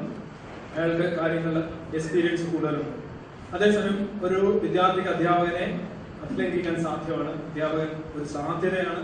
അതോടൊപ്പം തന്നെ ഒരു പരിമിതിയും കൂടിയാണ്. അതുകൊണ്ട് അധ്യാപകർ എപ്പോഴും ചെയ്യേണ്ടത് അന്വേഷണ പദ്ധതികളെ കുറിച്ച് വിദ്യാർത്ഥികളെ അറിയിച്ചിട്ട് അവരെ ശരിയായ അന്വേഷണ പദ്ധതി അവരുടെ മുന്നിൽ അവതരിപ്പിക്കുക മറിച്ചാൽ അവരെ എന്തെങ്കിലും ഒരു അധികാരിയായി സ്വയം അവതരിപ്പിക്കുക അവതരിപ്പിക്കുക എന്നുള്ളതല്ല. അധ്യാപകൻ അവിടെ ഈസ് എ ഫെസിലിറ്റേറ്റർ ഇനി കലർപ്പ് ഗീതയുടെ ലാംഗ്വേജിന്റെ ശൈലി മാറ്റമാണ് എന്ന് പറഞ്ഞിട്ടുള്ളത്. ഗീത സംബന്ധിച്ച് പഠനം നടത്തിയിട്ടുള്ള നൂറുകണക്കിന് പണ്ഡിതന്മാരുടെ അഭിപ്രായമാണിത് അവർ ചെറിയ ശൈലീപരമായിട്ടുള്ള വ്യത്യാസങ്ങൾ കാണുന്നുണ്ട്. വൃത്തത്തിന്റെ വ്യത്യാസം ഗീതയിൽ തന്നെ ഉണ്ടെന്ന് അദ്ദേഹം പറഞ്ഞു. മഹാഭാരതത്തിൽ കലർപ്പുണ്ട് എന്ന് അദ്ദേഹം പറഞ്ഞു. ഗീതയിൽ കലർപ്പുണ്ട് എന്ന് അദ്ദേഹം പറഞ്ഞു. അതൊക്കെ തന്നെയാണ് ഞാൻ പറഞ്ഞിട്ടുള്ളത്. ഇനി ഗീതയെ സംബന്ധിച്ച് മഹാഭാരതത്തിൽ ഒരു ക്യാരക്ടേഴ്സും ഗീതയ്ക്ക് ശേഷം പരാമർശങ്ങൾ നടത്തുന്നില്ല എന്ന് ഞാൻ പറഞ്ഞിട്ട് ഒരു ശ്ലോകം അതിന് ശേഷം എഴുതി ചേർത്തിട്ടുണ്ട് എന്ന് പറഞ്ഞാൽ അവിടെ അത് പ്രസക്തമല്ല. ഗീതയിലെ ഒരു ക്യാരക്ടർ അതായത് ഗീത ഗീതാ നിർദ്ദേശത്തിൽ പങ്കെടുത്തു എന്ന് പറഞ്ഞ കൃഷ്ണനോ അർജുനനോ ധൃതരാഷ്ട്രോ സഞ്ജയരോ അല്ലെങ്കിൽ ഇത് കേട്ടറിഞ്ഞു എന്ന് കരുതാവുന്ന ഭീമനോ ധർമ്മപുത്രരോ ശല്യരോ ആരും തന്നെ ഇങ്ങനെ ഒരു സംഭവം നടന്നതായിട്ട് അറിഞ്ഞിട്ടില്ല എന്ന് സ്ഥാപിക്കുന്നതാണ് മഹാഭാരതത്തിന്റെ ബാക്കി ഭാഗങ്ങൾ. അനുഗീത ഒഴികെ. അനുഗീത ഒരു പ്രസിദ്ധമായ ഭാഗമാണ്. ഇനി ഞാൻ സെൽഫ് കോൺട്രഡിക്ഷൻ നടത്തിയിരുന്നു. ഒരു കോൺട്രഡിക്ഷനും ഇല്ല. ഒരു കോൺട്രഡിക്ഷനും ഇല്ല സർ ഞാൻ പറഞ്ഞത് സത്യവതിയെ എന്തുകൊണ്ടാണ് മുക്കുവ സ്ത്രീ എന്ന് വിളിക്കുന്നത്? സത്യവതി മുക്കുവ കുതിരിലാണ് ജനിച്ചത്. അവിടെയാണ് മുക്കുവ കുടിലായതുകൊണ്ട് മുക്കുവ സ്ത്രീ അങ്ങനെയാണ് ഇവിടെ ഈ വർണമെന്നും ഗുണമെന്നും കർമ്മമെന്നും ഒക്കെ പറയുന്നുവെങ്കിലും ഈ ജാതിയും വർണവും ഒക്കെ നിശ്ചയിക്കുന്ന എവിടെ ജനിച്ചു എന്നുള്ളത് കൊണ്ടാണ്. യഥാർത്ഥത്തിൽ ഇവരുടെ കഥയനുസരിച്ച് അവരങ്ങനെ അല്ല എന്നിരുന്നിട്ടും ഒരു ഫോൾസ് അസംഷൻ ആയിരുന്നു അത് എന്നാണ് ഞാൻ പറഞ്ഞത്. ഫോൾസ് അസംഷൻ പക്ഷെ കാരണം എന്താണ്? എവിടെ ജനിച്ചു? ഏത് കൂടുതൽ അതുകൊണ്ട് അതിനകത്ത് സെൽഫ് കോൺട്രഡിക്ഷൻ ഇല്ല എന്ന് മാത്രമല്ല അല്ല ഒന്നാന്തരം നയൻ വൺ സിക്സ് അഫർമേഷൻ ആണ്. ഇനി മറ്റൊന്നുള്ളത് ചണ്ടാളൻ. ചണ്ടാളന്റെ കാര്യത്തിൽ ഇദ്ദേഹത്തോട് ചോദ്യം ചോദിച്ചപ്പോ ഇദ്ദേഹം ശങ്കരൻ അദ്ദേഹത്തിന്റെ ആദ്യ കാലഘട്ടങ്ങളിൽ അത്രയധികം പൂർണമായ ജ്ഞാനം കിട്ടുന്നതിന് മുന്നേ ഒക്കെ അങ്ങനെ പ്രവർത്തിച്ചിട്ടുണ്ടാകും എന്നാണ് പറഞ്ഞത്. ചോദ്യം എന്താണ്?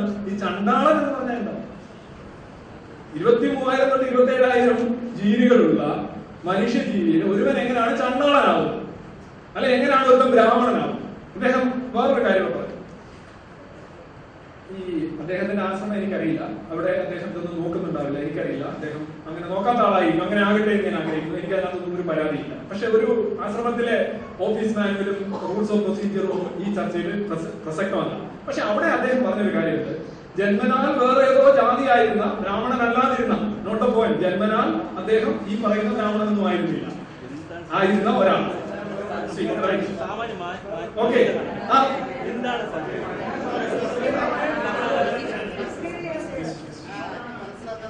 അദ്ദേഹം സ്പെസിഫൈ ചെയ്തിരുന്നത് ഈ പറയുന്ന തരത്തിലുള്ള ബ്രാഹ്മണ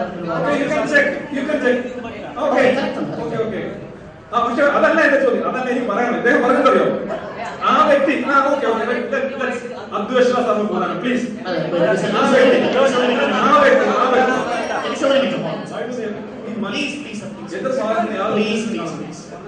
ആ വ്യക്തി. ആ വ്യക്തി ഏതോ ഒരു സൂര്യകാലടി അതിന്റെ താഴെ ചെന്നാണ് ഇരുന്നത്. അദ്ദേഹം പറഞ്ഞു. പറഞ്ഞു. സൂര്യകാല ഇന്നസെന്റ് ചോദിച്ചാൽ സൂര്യകാലിലേക്ക് താഴ്ച തരുന്ന എന്താ കുഴപ്പം.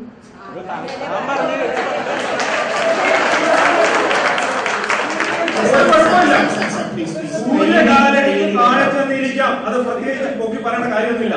എല്ലാ കാലടിക്കും താഴെ ചെന്നിരിക്കാം. അങ്ങനെ അതിനകത്ത് പ്രത്യേകിച്ച് പറയണ്ട. ഓ സൂര്യകാലടി പോലും എന്നുവെച്ചാൽ കാര്യം? അദ്ദേഹം എന്തോ പല ഗ്രേഡ് കൂടിയാണ് അദ്ദേഹം പോലും താഴെ എന്ന് പറയുമ്പോ ആ ബോധം ഉള്ളിലുണ്ട് ബോധം ഉണ്ടെങ്കിൽ എന്നെ പറയൂ.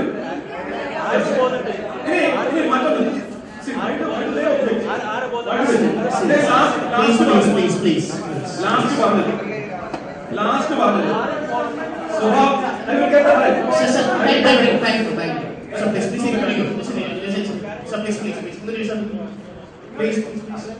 നമ്മുടെ നമ്മുടെ സംവാദം തീരാൻ പോകും നമ്മുടെ സംവാദം സംവാദം തീരാൻ പോകും സംവാദത്തിന്റെ നിയമങ്ങൾ പാലിക്കാൻ കാണികൾ ഇല്ലാത്തവർക്ക് വഴി ഞാൻ പറഞ്ഞു.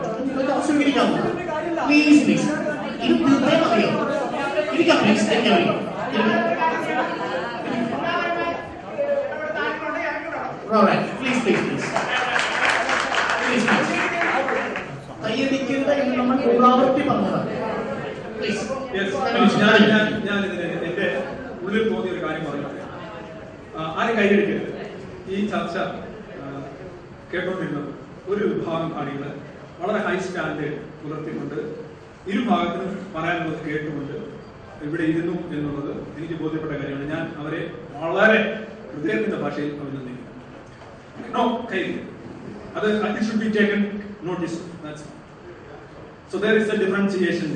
in ഇനി ഇദ്ദേഹം പറഞ്ഞൊരു കാര്യം. ഞാൻ ഈ സ്വഭാവം എവിടുന്ന് വരുന്നു? സ്വഭാവം സ്വഭാവത്തിൽ സ്വഭാവം എവിടെ നിന്നാണ് ജന്മസിദ്ധമാണെന്നാണ് ഞാൻ പറഞ്ഞത് എവിടെ നിന്നാണ് അല്ലാതെ വരുന്ന ഏതെങ്കിലും റൂട്ട് ഉണ്ടോ എന്ന് ചോദിച്ചപ്പോ അദ്ദേഹം പറയും സ്വഭാവം സ്വഭാവത്തിൽ എന്താ പറയുന്നത് ചോദന. എവിടെയോ കിട്ടി ചോദന. എന്ത് ചോദന? ഇമ്പൾസ് ഇമ്പൾസ് എന്ന് പറഞ്ഞാൽ എന്താ അർത്ഥം? നിങ്ങൾക്ക് നിങ്ങളുടെ മസ്തിഷ്കം എടുത്തു കഴിഞ്ഞാൽ നിങ്ങളുടെ ലിംബിക് സിസ്റ്റം ഉള്ള ഭാഗങ്ങളിലാണ് നിങ്ങളുടെ ഇമ്പൾസസ് ഉണ്ടാകുന്നത്. ഇപ്പോ ഗോവിന്ദസ്വാമി ആയാലും സൗമ്യ ആയാലും മൃഗങ്ങൾക്കും ഉള്ളത് ചോദനയാണ്. ഒരു നാഗരിക സമൂഹത്തിൽ ഒരു മനുഷ്യൻ അവന്റെ ചോദനകൾക്കനുസരിച്ചല്ല പെരുമാറേണ്ടത്. നോട്ട് എ പോയിന്റ് ചോദനകൾ എന്താണ്? നിങ്ങൾക്ക് പലതും തോന്നിത്തിരിക്കും ഒരു സിവിലൈസേഷൻ അങ്ങനെയാണോ പെരുമാറുന്നത്? അതാണോ നാഗരികം അതാണോ മനുഷ്യന്റെ സംസ്കാരം? ചോദനകൾ പരിഷ്കരിക്കപ്പെടണം. ചോദനകൾക്കനുസരിച്ച് പെരുമാറുന്ന രീതിയിൽ വിഭജനം ഉണ്ടാക്കി കഴിഞ്ഞാൽ അത് അശാസ്ത്രീയമാണ് അബദ്ധമാണ്. ചോദനയല്ല. ഇനി ചോദനയാണെങ്കിലും യാ ചോദനയാണെങ്കിലും ജന്മസിദ്ധമാണ്. ഓ ഇല്ലേ ജന്മസിദ്ധമല്ലാതെ ഗുണം വരില്ല. ഗുണകർമ്മ വിഭാഗശ എന്ന് പറഞ്ഞു കഴിഞ്ഞാൽ ജന്മസിദ്ധം തന്നെയാണ് വർണം. വർണം എന്ന് പറഞ്ഞാൽ ജാതി തന്നെയാണ്. വളരെ കൃത്യമായിട്ടാണ്. ഇനി ഇദ്ദേഹം അതിനെക്കുറിച്ച് വീണ്ടും പണ്ഡിറ്റ് കറുപ്പൻ സഹായം കൊടുത്ത കുഞ്ഞിക്കുട്ടൻ തമ്പുരാനാണ് എനിക്ക് അവിടെ ചോദിക്കാനുള്ള ഇതാണ്. കുഞ്ഞിക്കുട്ടൻ തമ്പുരാൻ എന്തുകൊണ്ട് ഒരു ഒരു മുള്ള അവിടെ ഉള്ളത് കൊണ്ടാണല്ലോ ഒരു തടസ്സം ഉള്ളത് കൊണ്ടാണല്ലോ ഒരു വ്യത്യാസം ഉള്ളത് കൊണ്ടാണല്ലോ അദ്ദേഹം പറയുന്നത് അദ്ദേഹമാണ് ചെയ്തത്. അപ്പൊ വെൽ പെർസീവ്ഡ് ആയിട്ടുള്ള ഒരു ഡിഫറൻഷിയേഷൻ അവിടെ ഉണ്ടെന്ന് അദ്ദേഹവും സമ്മതിക്കുന്നു. ഇനി ആ, ഒരു ചോദ്യത്തിനെ ആരാണ്ട് എഴുതി തരാമോ? ഞാൻ ചോദ്യം തരാമെന്ന് ഞാൻ പറഞ്ഞു മറുപടി. അല്ലെന്നുണ്ടെങ്കിൽ ഞാൻ വേറെ പോയിന്റ് ഏതോ ഒരു ചോദ്യം ഞാൻ പറയാത്ത പറഞ്ഞു പറഞ്ഞ് കൊടുക്കൂ കൊണ്ടുവരും. കമോ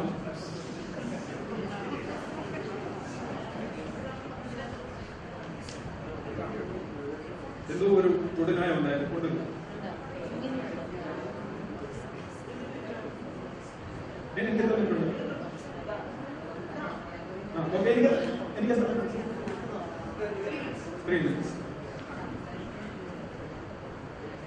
ഓക്കെ എനിക്ക് ചോദ്യങ്ങളില്ലാത്തത് ഈ ബ്രാഹ്മണൻ യഥാർത്ഥത്തിൽ എന്തൊക്കെയോ ജോലി ചെയ്ത് ഈ സമൂഹത്തെ മുന്നോട്ട് കൊണ്ടുപോകുന്നു. നമുക്കറിയാം പലരും ഈ ഗുണം വെച്ച് പറയുന്നുണ്ട്. അദ്ദേഹം പറഞ്ഞ ഒരു രീതി വെച്ച് നോക്കുകയാണെങ്കിൽ ചില ആൾക്കാർ കണക്കിലും എടുക്കലാണ്. ചില ആൾക്കാർ മറ്റൊരു എടുക്കലാണ്. ഈ കണക്കിൽ എങ്ങനെയാണ് ഒരു ആൾക്കാർ എടുക്കലാകുന്നത്? കഴിവ്. ഗുണത്തിന്റെ ഭാഗമാണ് കഴിവ് പ്രതിഭ. ഈ പ്രതിഭ എങ്ങനെയാണ് ഉണ്ടാകുന്നത്? ഇപ്പോ കാട്ടാളരായിട്ട് നമ്മൾ ഇരുന്ന കാലഘട്ടത്തിൽ ആരും കണക്കിസ്റ്റുകളും മാത്തമാറ്റിക്സിൽ എക്സ്പെർട്ടുകളും ഒന്നും ആയിരുന്നില്ല. ഇവൻ പഴയ ഇന്നത്തെ പൈലറ്റുകളുടെ പഴയ ആൾക്കാർ. അന്ന് ആരും വിമാനം ഓടിച്ചിട്ടില്ല. ഇന്നാണ് നിൽക്കുന്നതിനുള്ള സാധ്യതയുള്ളത് നമ്മുടെ ഓപ്പർച്യൂണിറ്റി കോസ്റ്റ് എന്ന് പറയുന്ന സാധനം. നിങ്ങളുടെ ജീവിതത്തിന്റെ പ്രധാനപ്പെട്ട സമയം മുഴുവൻ നിങ്ങൾ വേറെ രീതിയിൽ ചെലവഴിക്കുകയും നിങ്ങൾ ഏതെങ്കിലും ഒരു പർട്ടിക്കുലർ മേഖലയിൽ നിങ്ങൾക്ക് എത്തിച്ചേരാൻ കഴിയാതിരിക്കുകയും ചെയ്യുമ്പോൾ നിങ്ങൾ അതിൽ പുറകിലാവുകയും നിങ്ങൾക്ക് അതുകൊണ്ട് തന്നെ അതിൽ പുറകിലായതുകൊണ്ട് തന്നെ നിങ്ങൾ അടുത്ത തലമുറയെ ആ രീതിയിൽ എത്തിക്കാൻ കഴിയാതിരിക്കുകയും ചെയ്യും. അപ്പൊ സ്വാഭാവികമായി ഏതെങ്കിലും ഒരു മേഖലയിൽ കൂടുതൽ കോൺസെൻട്രേറ്റ് ചെയ്യുന്ന വിഭാഗത്തിന് ആ മേഖലയിൽ കൂടുതൽ എഡ്ജ് കിട്ടും. അത് അവർക്ക് അതിന്റെ ഗുണമുള്ളത് കൊണ്ടോ അവരതിൽ മിടുക്കരായതുകൊണ്ടോ ആകണമെന്നില്ല. അവർക്ക് മിടുക്കം ഉണ്ടാകാം മറ്റുള്ളവരെ പോലെ. അവരിൽ തന്നെ ഉദാഹരണമായിട്ട് കണക്കിൽ മിടുക്കരാണെന്ന് പറയുന്ന ഒരു വിഭാഗം. അത് നൂറ് പേരിൽ ഇരുപത് പേര് ബ്രില്യന്റ് ആയിരിക്കും. കാര്യം അവർ കണക്ക് പഠി അച്ഛൻ കണക്ക് പഠിപ്പിക്കുന്നു അമ്മ കണക്ക് പഠിപ്പിക്കുന്നു കണക്കിന് വിടുന്നു കണക്കിസ്റ്റുകളായി മാറും അത് മറ്റൊരു ഗ്രൂപ്പിൽ നോക്കുമ്പോൾ അച്ഛനും അമ്മയും കണക്ക് പഠിക്കുന്നില്ല അവർക്ക് കണക്ക് പഠിക്കാനുള്ള സാഹചര്യമില്ല. ഇവിടെ ആദ്യത്തെ ഗ്രൂപ്പിൽ ഒരു നൂറിൽ ഇരുപത് ശതമാനം ആൾക്കാർ കണക്കിൽ മിടുക്കരാകുമ്പോൾ മറ്റേതിൽ നൂറിൽ പത്തോ അഞ്ചോ ഒക്കെ ആവത്തുള്ളൂ. കാരണം എന്താണ്? അവർക്ക് അതിനുള്ള ഓപ്പർച്യൂണിറ്റി ഇല്ല. ഗുണമില്ലാഞ്ഞിട്ടല്ല. ഗുണം വെച്ച് അങ്ങനെ വിവരിച്ചു കഴിഞ്ഞാൽ ശരിയാവത്തില്ല. അവർക്ക് തുല്യമായ ഓപ്പർച്യൂണിറ്റി കൊടുക്കുക. അല്ല ആദ്യം നീ ഏ നീ ശരിയാവില്ല. ഏ, നിനക്ക് ഇതിനുള്ള ഇതില്ല എന്ന് പറഞ്ഞ് തള്ളി വിടുകയല്ല വേണ്ടത്. ഇപ്പൊ അർജുനനോട് ആദ്യം തന്നെ ഞാൻ പറഞ്ഞ സന്തോഷമവി എന്നൊക്കെ അജയത് എന്ന് പറയുമ്പോഴും നിനക്ക് പരതത്വവും ഭയാവഹ എന്ന് പറയുമ്പോഴും എന്താണ് വരുന്നത്? മറ്റൊരു കർമ്മം കുറെ കൂടി മെച്ചമായി ചെയ്യാൻ കഴിയും എന്ന് നിങ്ങൾക്ക് ബോധ്യമുണ്ടെങ്കിലും നിങ്ങൾക്ക് അനുവാദമില്ല എന്നുള്ളതാണ് പ്രശ്നം. ഈ അനുവാദമില്ലായ്മ മുന്നോട്ട് വെക്കുന്ന ഗ്രന്ഥമാണ് ഗീത എന്നുള്ളതാണ് ഇവിടെ തെളിഞ്ഞ സത്യം. യു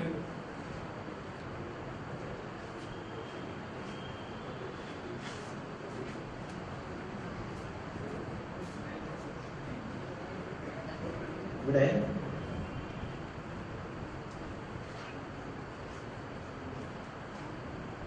ഒരു സന്ദർഭത്തെ ദൃഷ്ടാന്തമായി എടുത്തു പറഞ്ഞത് സമൂഹത്തിന്റെ അവസ്ഥയിൽ ഇരുന്നുകൊണ്ടാണ് സമൂഹത്തിൽ ഉച്ചനീചത്വ കൽപ്പനകളും ജാതീയതയും ഉണ്ട് ഉണ്ടായിരുന്നു.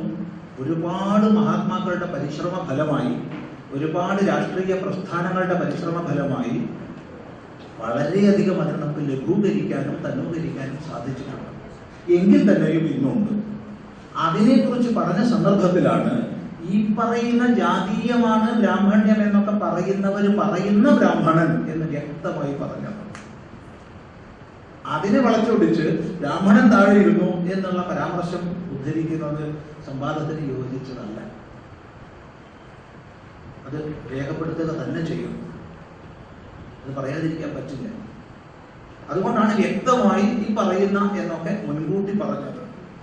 ഏതായാലും അത്തരം രീതികൾ അസ്വീകാര്യമാണെന്ന് മാത്രം പറയട്ടെ. പല പ്രാവശ്യം ഇവിടെ പറഞ്ഞ വിഷയം പറഞ്ഞിട്ടില്ല പറഞ്ഞിട്ടില്ല പറഞ്ഞിട്ടില്ല എന്ന് പറഞ്ഞതുകൊണ്ട് പറയപ്പെടാത്തതാകില്ല. അവനവൻ കേൾക്കുന്നില്ലായിരിക്കാം ഞാൻ കേട്ടില്ല എന്ന് പറഞ്ഞാൽ ശരിയാണ്. പക്ഷെ പറഞ്ഞില്ല എന്ന് പറയുമ്പോൾ ഈ കേൾക്കുന്നവരെ കൂടി അത് അത് വിധിയാക്കലാണ് ഉത്തമ അധ്യാപകൻ ബ്രാഹ്മണനും മേലധികാരിയെ അനുസരിക്കുന്നവനും ശുശ്രൂഷകനും ശൂദ്രനുമാകുന്നു. അപ്പോൾ അധ്യാപകൻ ഒരേ സമയം ബ്രാഹ്മണനും ശൂദ്രനുമാകുന്നു. തീർച്ചയായിട്ടും. തീർച്ചയായിട്ടും ശരിയാണ്. അവിടെ ശൂദ്രത്വവും ബ്രാഹ്മണ്യവും ഒരാളിലെത്തും ഒരു അധ്യാപകൻ എന്നുള്ള ധർമ്മത്തെ പാലിക്കുമ്പോൾ അത് ബ്രാഹ്മണ്യമാണ്. അനുസരിക്കുക പാലിക്കുക എന്ന് പറയുമ്പോൾ അത് ശൂദ്രത്വമാണ്. കേവല ബ്രാഹ്മണൻ ആരുമില്ല കേവല ക്ഷത്രിയൻ ആരുമില്ല കേവല വൈശ്യൻ ആരുമില്ല കേവല ശൂദ്രൻ ആരുമില്ല പിന്നെ തമോ ഗുണം കൂടിയ ഒരാൾ തൊട്ട് താഴെ സത്വം തൊട്ട് താഴെ രജസെങ്കിൽ ഏത് ഗുണഘടനയിൽ പെടും? സംശയമില്ല ശൂദ്ര ഗുണഘടനയിലാണ്. കാരണം ഭഗവാൻ ഭാഷ്യകാരൻ വ്യക്തമായി ഗീതയുടെ ചാതുർവർണ്യം മയാസൃഷ്ടം എന്നുള്ളതിന്റെ വ്യാഖ്യാനത്തിൽ തമ പ്രധാനസ്യ എന്നാ പറഞ്ഞത്. അതിന് താഴെയുള്ള രണ്ടിനെയും ചർച്ച ചെയ്യുന്നില്ല. അതുപോലെ ബ്രാഹ്മണനെ പറയുമ്പോൾ സത്വപ്രധാനസ്യ എന്നാ പറയുന്നത്? അത് പ്രത്യേകം ശ്രദ്ധിക്കുക. ഇത്ര സംക്ഷിപ്തമായി പറയാനേ സമയം അനുവദിക്കൂ. അത് മനസ്സിലാക്കാനുള്ള ബുദ്ധി പ്രയോഗിക്കണം എന്ന് മാത്രം സൂചിപ്പിക്കുന്നു. വർണം ജന്മസിദ്ധമല്ല എന്ന് സ്വാമി പറഞ്ഞു. ഉറിയതേ ഇതി വർണം. ജന്മസിദ്ധമാണെങ്കിൽ വേറെ വല്ല പദം ഉപയോഗിക്കാമായിരുന്നു അതിന്. ഉറിയതേ ഇതി വർണം എന്നാണ് വർണശബ്ദത്തിന്റെ നിരുക്തി. വരിക്കപ്പെടുന്നത് ഏതോ അതാണ് വർണം.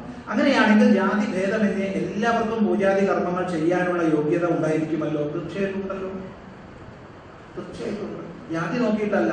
ഒരാൾക്ക് പൂജാപഠനത്തിൽ താല്പര്യമുണ്ടെങ്കിൽ അയാൾ പൂജാപഠനത്തിൽ സ്വീകരിക്കും.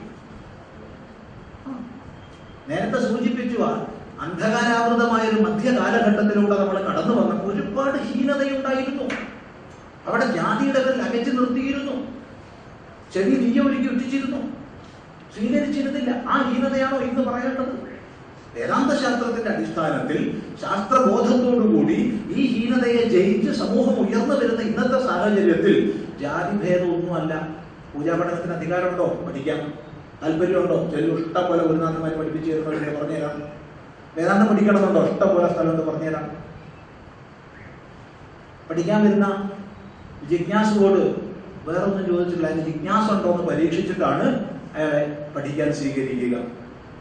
അങ്ങനെയാണെങ്കിൽ സ്വാമി ഒരു പത്രസമ്മേളനം വിളിച്ച് ശബരിമല മേൽശാന്തിയായി പൂജാതി കർമ്മങ്ങൾ പഠിച്ച ഒരു ദളിതനെ ദളിതൻ എന്നുള്ള പദം നമുക്ക് സ്വീകാര്യമല്ല നിയമിക്കണമെന്ന് ആവശ്യപ്പെടുമോ? അത് നമ്മുടെ ഇടയ്ക്ക് ചിഹ്നതയും ഭിന്നതയും ഉണ്ടാക്കാൻ വേണ്ടി ഉണ്ടാക്കപ്പെട്ട ശബ്ദമാണ്. ദളിത ശബ്ദം. മനുഷ്യനായി കാണും. മനുഷ്യനെന്ന് പറയും. ഇതിന് ദളിതൻ എന്നൊക്കെ വിഭജിക്കുന്നത്? നേരത്തെ അശാസ്ത്രീയമായ ഹരിജനം എന്നുള്ള ശബ്ദത്തിന്റെ ദോഷത്തെക്കുറിച്ച് ചൂണ്ടിക്കാണിച്ചതുപോലെ മറ്റൊരു ദുഷിച്ച ശബ്ദമാണ് ദളിതൻ എന്ന ശബ്ദം. അത് ഉപയോഗിക്കരുത്. എന്തിനാ ഉപയോഗിക്കുന്നത്? മനുഷ്യനായിട്ട് കാണും മനുഷ്യനിൽ ആറ്റിറ്റ്യൂഡിനനുസരിച്ച് ഗുണഭേദത്തിനനുസരിച്ച് കർമ്മഭേദം ഉണ്ടാവും. അതിനനുസരിച്ച് സ്വീകരിക്കും എല്ലാവരെയും ഒരുപോലെ. അര ദളിതൻ അതുകൊണ്ട് ഇങ്ങനെ തിരുത്തി വായിക്കുന്നു. സമൂഹത്തിൽ ഇനി ജാതിയിൽ താണവൻ ചിദാനന്ദ സ്വാമി പറഞ്ഞു നമ്മൾ പറഞ്ഞേക്കരുതേ. സമൂഹത്തിൽ ജാതിയിൽ താണവൻ എന്ന് പറയപ്പെടുന്നവനായാലും അയാൾ പൂജ പഠിച്ചിട്ടുണ്ട് തന്ത്രം പഠിച്ചിട്ടുണ്ട് അതിനനുസൃതമായി ജീവിതക്രമം പാലിക്കുന്നുണ്ടെങ്കിൽ അയാളെ മേൽശാന്തി അല്ല തന്ത്രി വരെയാക്കാം എന്നാൽ ശബരിമലയിലാക്കണം എന്ന് പറയാൻ ചിദാനന്ദ സ്വാമി അധികാരിയല്ല. ഒരു അധികാരിയല്ല നമുക്ക് ചെയ്യാൻ സാധിക്കുക നമുക്ക് അധികാരമുള്ളവർക്ക് ചെയ്യാം. നമുക്ക് അധികാരമുള്ളവർക്ക് ചെയ്യുന്നുണ്ട്.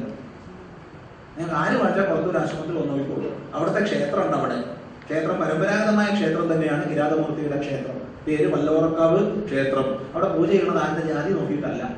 ജിജ്ഞാസുക്കളായി വന്നു. അവിടെ പഠിക്കാൻ അവസരം കൊടുത്തു പഠിച്ചു നിഷ്ഠയുള്ളവർ പൂജ ചെയ്യുന്നു. അത് ജാതി ഏതാണെന്ന് ആരും ചോദിക്കുന്നില്ല. ചോദിച്ചിട്ടുമില്ല. ചോദിക്കുകയില്ല. ഇതാണ് സത്യം. അതുപോലെ തന്നെ വേദാന്തത്തിന്റെ മാർഗത്തിൽ ചരിക്കുന്ന ഏത് ആശ്രമത്തിൽ പോയി നോക്കിക്കോളൂ.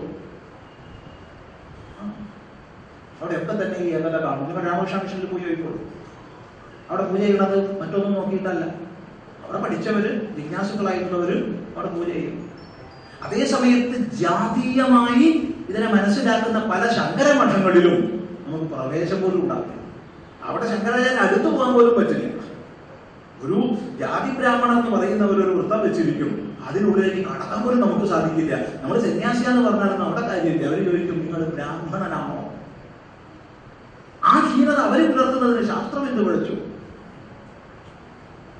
ചിന്തിക്കുക അധ്യാപകർ അധ്യാപക ബന്ധുവാകുന്നത് ശാസ്ത്രത്തിന്റെ ദോഷമല്ലല്ലോ. അത് വ്യക്തിയുടെ ആചരണത്തിന്റെ ദോഷമല്ലേ? അതൊരു സമ്പ്രദായം പാലിക്കുന്നതിന്റെ ദോഷമല്ലേ? ചക്രമഠങ്ങളിലെ സ്ഥിതി വളരെ കഷ്ടമാണ്. വളരെ കഷ്ടമാണ്. ചിന്തിക്കുക. സത്യസന്ധമായി പറയുകയാണെന്ന് മനസ്സിലാക്കുക. അങ്ങനെ ചെയ്താൽ ജനം അവരെ അംഗീകരിക്കുമോ? കാര്യമില്ല. ജനത്തെ അംഗീകരിപ്പിക്കാനുള്ള ആശയപ്രചരണം ചെയ്തുകൊണ്ട് നമ്മളെ പോലുള്ളവർ ജീവിക്കുകയാണ്. വേദാന്ത ശാസ്ത്രത്തെ സകല ചരാചരങ്ങളിൽ കുടികൊള്ളുന്ന സത്യം ഏകമാണ് എന്നുള്ള സിദ്ധാന്തത്തെ പ്രചരിപ്പിച്ചുകൊണ്ടിരിക്കുക പക്ഷെ നമ്മുടെ സമൂഹത്തിലേക്ക് അത് പ്രവർത്തനമായിട്ട് പ്രവേശിക്കുന്നില്ല അത്രയ്ക്കധികം ഹീനമായ ഒരു പശ്ചാത്തലത്തിൽ ഇതിനുണ്ട്. സ്ത്രീകൾക്ക് വേദം ചൊല്ലാൻ പാടില്ല എന്നൊക്കെ പറയണില്ലേ? സ്ത്രീകൾ വേദം ചൊല്ലാൻ മുടിഞ്ഞു പോകുന്നു പറയണില്ലേ? നമ്മളെ കഴിയുന്ന രീതിയിൽ വേദ ചൊല്ലാൻ സ്ത്രീകളെ പഠിപ്പിക്കുക ചെയ്യണം. നമുക്ക് കഴിയുന്നത് നമ്മൾ ചെയ്യാം. ശാസ്ത്രബോധമുള്ളവർ ഇതാണ് ചെയ്യേണ്ടത്. സ്വാമിക്ക് ഗീതയോട് തോന്നുന്ന ആദരവ് ക്രിസ്ത്യാനികൾക്ക് ബൈബിളിനോടുള്ള ആദരവ് പോലെയല്ലേ? തീർച്ചയായിട്ടും ക്രിസ്ത്യാനിക്ക് ബൈബിളിനോട് ആദരവ് ഉണ്ടാവണം. എനിക്കും യേശു ക്രിസ്തുവിന്റെ ഉപദേശങ്ങളോട് വളരെ ആദരവുണ്ട്.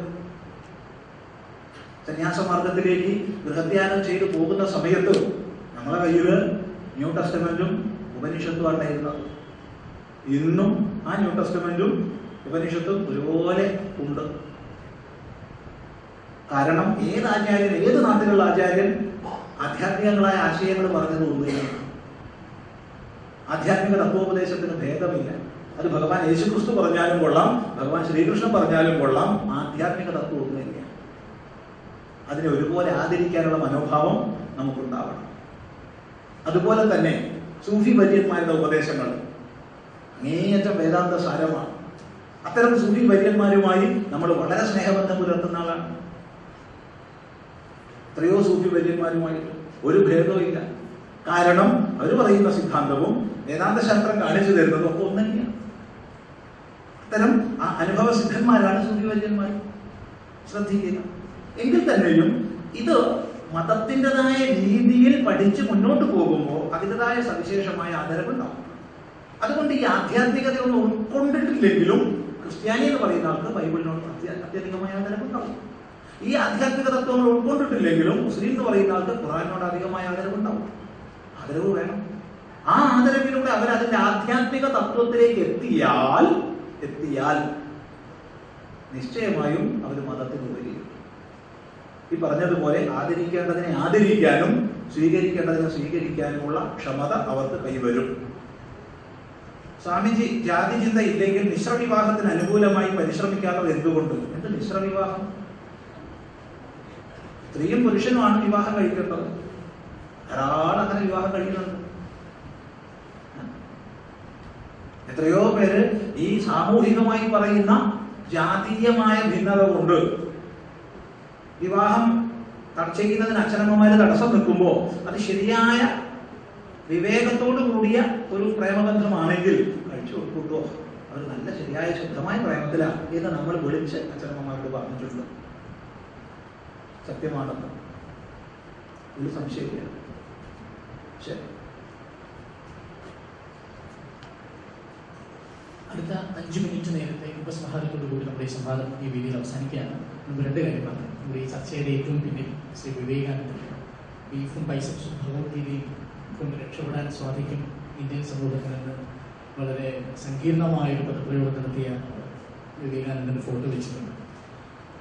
ഭഗവത്ഗീതയെക്കുറിച്ച് ഇങ്ങനെ ഒരു ചർച്ച ഇന്ത്യയിൽ എവിടെയാണ് സാധ്യമാവുക എന്ന ചോദ്യത്തിനൊക്കെ കേരളത്തിൽ സാധ്യമാകും എന്ന് തെളിയിച്ചു കൊടുക്കുകയാണ് ഞാൻ ചെയ്തത് എന്നുള്ളത് നമ്മുടെ വർത്തമാനകാല രാഷ്ട്രീയത്തിൽ അഭിമാനിക്കാവുന്ന കൂട്ടമായിട്ട് കരുതുകയാണ് നിങ്ങൾ നൽകിയ ടൈംസ് ഓഫ് ഇന്ത്യക്കും അതിന് മികച്ച രീതിയിൽ മികവുറ്റതാക്കിയ സംവാദകർക്കുമുള്ള ഔദ്യോഗികമായ ഒരു മോഡറേറ്റർ സ്ഥാനത്ത് നിന്ന് ഇപ്പോൾ അറിയിക്കുന്നതിന്റെ കാരണം സംവാദം ഉപസംഹരിച്ചു കഴിഞ്ഞാൽ പിന്നെ മോഡറേറ്റർക്ക് യാതൊരു സ്ഥാനവും ഉണ്ടാവില്ല എന്നുള്ളതുകൊണ്ടാണ് നമ്മളിപ്പോൾ ചെയ്ത പ്രവൃത്തി വളരെ ചെറുതായിരിക്കാം. ഒരു സയാനത്തിൽ ഒത്തുകൂടിയിട്ടുണ്ടാകാം പക്ഷേ പണ്ട് സഹോദരൻ അയ്യപ്പനായാലും അദ്ദേഹത്തിന്റെ വീട്ടിൽ കുറച്ച് പേരെ വിളിച്ചിരുത്തി ഭക്ഷണം കഴിപ്പിച്ചപ്പോൾ അത് അത്രയും വലിയ സ്ഫോടനാത്മകമായ ഒരു പ്രവൃത്തിയാണെന്ന് ആ നിമിഷം അയ്യപ്പന് തോന്നിയിട്ടുണ്ടാവില്ലായിരിക്കും. ഇല്ലെങ്കിൽ ശ്രീനാരായണ ഗുരുവിന് ഒരു കല്ലെടുത്ത് ഒരു ചെറിയ അമ്പലം ഉണ്ടാക്കിയപ്പോൾ അതെങ്ങനെയാണ് ഇത്രയും സ്ഫോടനാത്മകമായ ചരിത്രമായി തീർന്നതെന്ന് അറിയില്ലായിരിക്കാം. ഇന്നത്തെ ദിവസത്തെ അത്തരത്തിലൊരു സ്ഫോടനാത്മകമായ ദിവസമാക്കി നമ്മളുടെ സമൂഹത്തിന്റെ ചരിത്രത്തിൽ രേഖപ്പെടുത്തട്ടെ എന്ന് മാത്രം ആഗ്രഹിക്കുന്നു. മികച്ച രീതിയിലുള്ള ഒരു കാണികളുടെ സാന്നിധ്യം ഉണ്ടായി. ചില സ്വാഭാവികമായും സംവാദങ്ങളുടെ സദസ്സുകളിൽ പലതരം കാണികളാണ് ഏറ്റവും നന്നായി വേഗത്തിലൂടുന്ന മെസ്സി അവസാന നിമിഷം തട്ടി വീഴുമ്പോൾ കളിക്കളത്തിൽ ഗ്യാലറിയിൽ ഇതൊരാൾ എഴുന്നേറ്റം കാണിക്കുന്ന ആവേശം സ്വാഭാവികമാണ്. അതിനപ്പുറം സംവാദങ്ങൾ പോലും കളികളായി കണക്കാക്കുന്ന ഒരു സമൂഹത്തിന്റെ ആരോഗ്യകരമായ അനുഭവമായി മാത്രം കണക്കാക്കിക്കൊണ്ട് നിങ്ങൾക്കുള്ള നന്ദി കൂടി അറിയിക്കുന്നു. ഒപ്പം എനിക്ക് ഒരേ ഒരു സംശയം മാത്രമുള്ളത് ഞാനിവിടെ നിന്ന് ഈ മോഡറേറ്റർ വേദിയിൽ തിരിച്ചു പോകുമ്പോൾ ഈ ഗുണഘടനയ്ക്കനുസരിച്ചാണ് കർമ്മം ഉണ്ടാവുന്നത്. എന്ന നിരീക്ഷണത്തിൽ ഈ ഗുണം എവിടെ നിന്നുണ്ടാവുന്നു എന്ന ചോദ്യവുമായിട്ടാണ് ഞാൻ വീട്ടിലേക്ക് പോകുന്നത്. ഒരുപക്ഷെ നിങ്ങൾ എത്ര പേർ ആ ചോദ്യവുമായി വീട്ടിലേക്ക് പോകുന്നത് എനിക്കറിയില്ല. ആ, അതിന്റെ ഉത്തരം എനിക്ക് കിട്ടിയിട്ടില്ല എന്ന് മാത്രം ഞാൻ പറഞ്ഞുകൊണ്ട് ചർച്ച ഉപസംഹരിക്കാൻ വേണ്ടി രണ്ടുപേരെയും ക്ഷണിക്കുന്നു.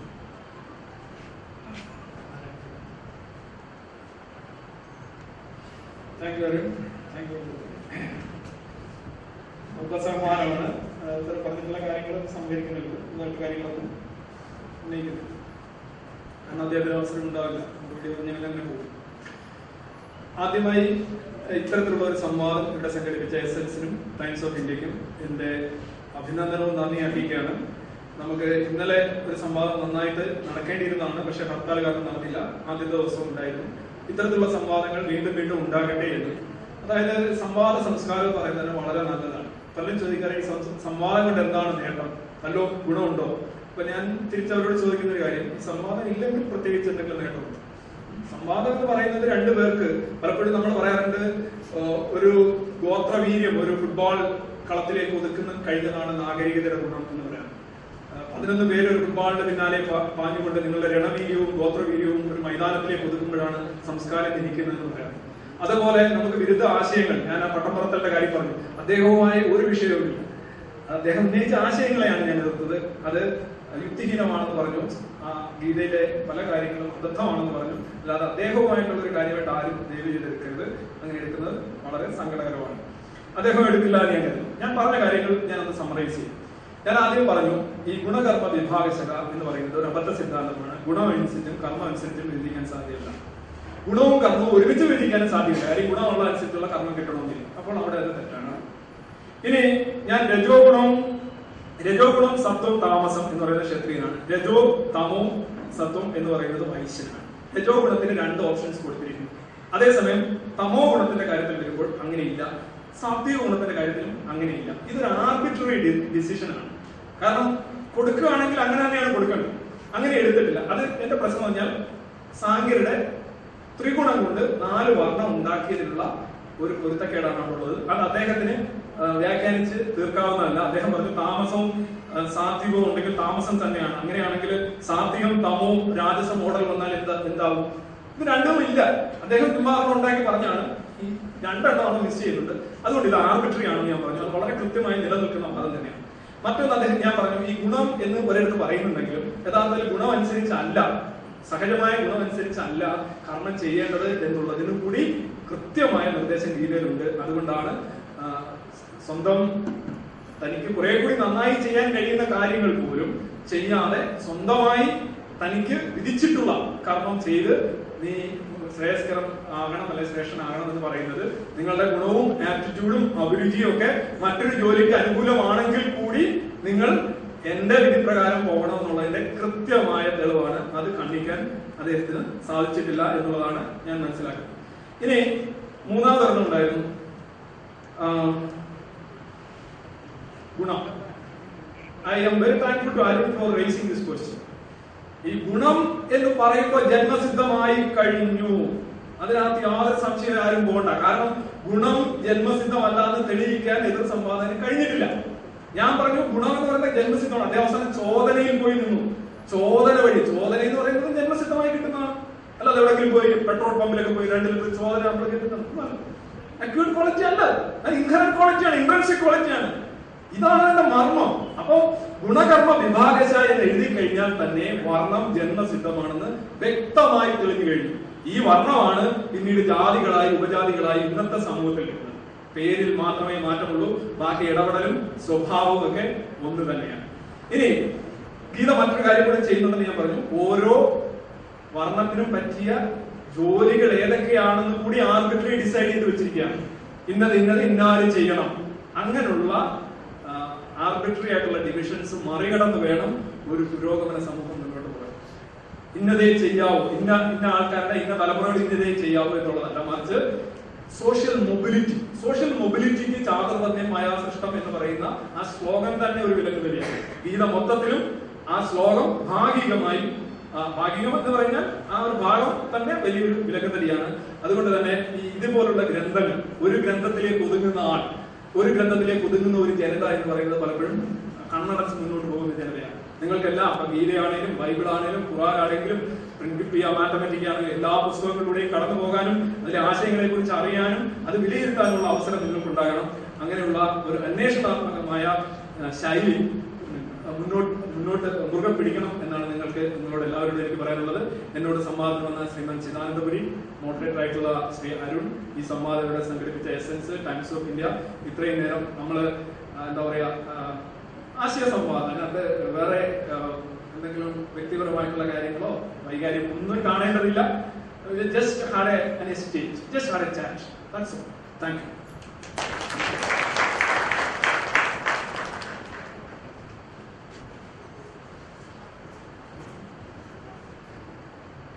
ഇവിടെ നമ്മൾ ഈ സംവാദത്തിന്റെ അവസാനത്തെ ഘട്ടത്തിലാണ് ഈ സമയത്ത്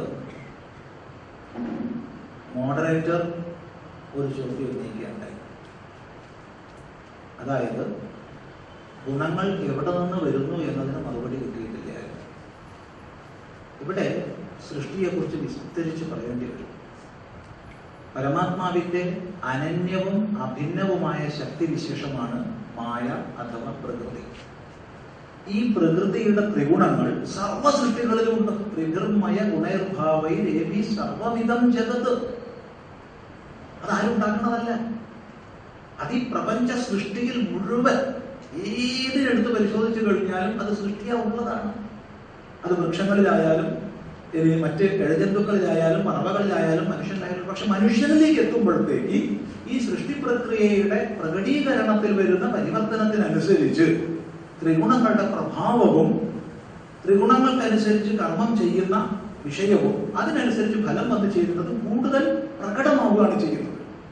മറ്റ് സൃഷ്ടിയാ ഉള്ളതാണ് ഇതാണ് ഗീതയിൽ തന്നെ ത്രിഭിർമയ ഗുണൈർഭാവൈ ദേവി സർവമിതം ജഗത് എന്ന് പറഞ്ഞിട്ടുള്ളത്. ആ വിഷയം ശ്രദ്ധിച്ചാൽ നമുക്ക് മനസ്സിലാവും. ഇത് കേവലം മനുഷ്യരുടേതല്ല. എല്ലാ സൃഷ്ടികളിലും സത്വരജ സ്തമോ ഗുണങ്ങളുണ്ട്. സത്വരജ സ്തമോ ഗുണ ഭേദമില്ലാത്ത ഒന്നില്ല ഇതിനെ സാഖ്യ ദർശനത്തിൽ വളരെ വിപുലമായിട്ട് കപില മഹർഷി വിസ്തരിച്ചിട്ടുണ്ട്. വേദാനുസാരിയായിട്ടുള്ള വളരെ വിശ വിശദമായ വിശദീകരണം ത്രിഗുണ സിദ്ധാന്തത്തെ സംബന്ധിച്ച് സാഖ്യം തരുന്നുണ്ട് ആ സാഖ്യ ദർശനത്തിന്റെ ഈ ത്രിഗുണ സിദ്ധാന്തത്തിന്റെ ആശയങ്ങളെയാണ് നമുക്കിവിടെ ഭഗവത്ഗീതയിലും ഒക്കെ കാണാൻ കഴിയുന്നത്. അത് കപിലൻ ഉണ്ടാക്കിയതല്ല വൈദികമാണ്. ആസ്തിക ദർശനമാണ് സാഖ്യം. അതുകൊണ്ട് വേദത്തിലുള്ള ത്രിഗുണ സിദ്ധാന്തത്തെയാണ് കപിലൻ എടുത്തിട്ടുള്ളത്. അതിനെയാണ് ഭഗവാൻ ശ്രീകൃഷ്ണൻ എടുത്തിട്ടുള്ളത്. അതിനെയാണ് വ്യാസ പുരാണങ്ങളിൽ എടുത്തിട്ടുള്ളത്.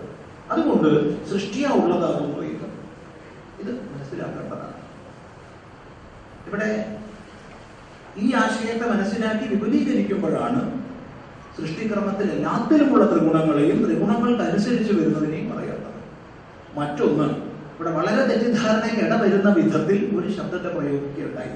ചോദന ഇമ്പൾസ് ആണെന്നുള്ളത്. ഇവിടെ ചോദന എന്നുള്ളത് ഏത് സന്ദർഭത്തിലാണ് പറഞ്ഞതെന്ന് വ്യക്തമായി മനസ്സിലാക്കുക. സന്ദർഭം നടത്തി മാറ്റരുത്. ധർമ്മം എന്നുള്ളത് സത്കർമ്മങ്ങളിലേക്ക് പ്രേരണ തരുന്നതാണ് ചോദന തരുന്നത് അതുകൊണ്ട് അവനവന്റെ ഗുണഘടനയ്ക്ക് അനുസൃതമായിട്ടാണ് സ്വാഭാവികമായി കർമ്മത്തിലേക്ക് പ്രേരണ ഉണ്ടാവുക. ചോദനാ ശബ്ദത്തിന് ഇപ്പൾസ് ഇംഗ്ലീഷിൽ അർത്ഥം പറയട്ടെ ഒരു വിരോധവും ഇല്ല.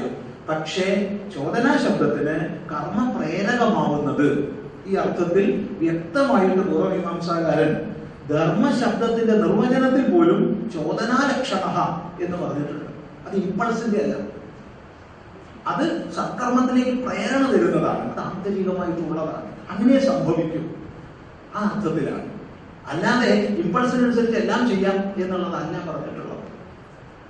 അപ്പൊ അവനവനിൽ അന്തർഹിതമായിട്ടുള്ള ഗുണഘടന അതെങ്ങനെ വരുന്നു എന്നുള്ളത് പറഞ്ഞ സൃഷ്ടിയാലുള്ളതാണ്. മനുഷ്യ ഭാവത്തിലേക്ക് വരുമ്പോഴത്തേക്ക് അതിന് കൂടുതൽ പ്രകടീകരണം അല്ലെങ്കിൽ കൂടുതൽ സുവ്യക്തത കൈവരികയാണ് ചെയ്യുന്നത്.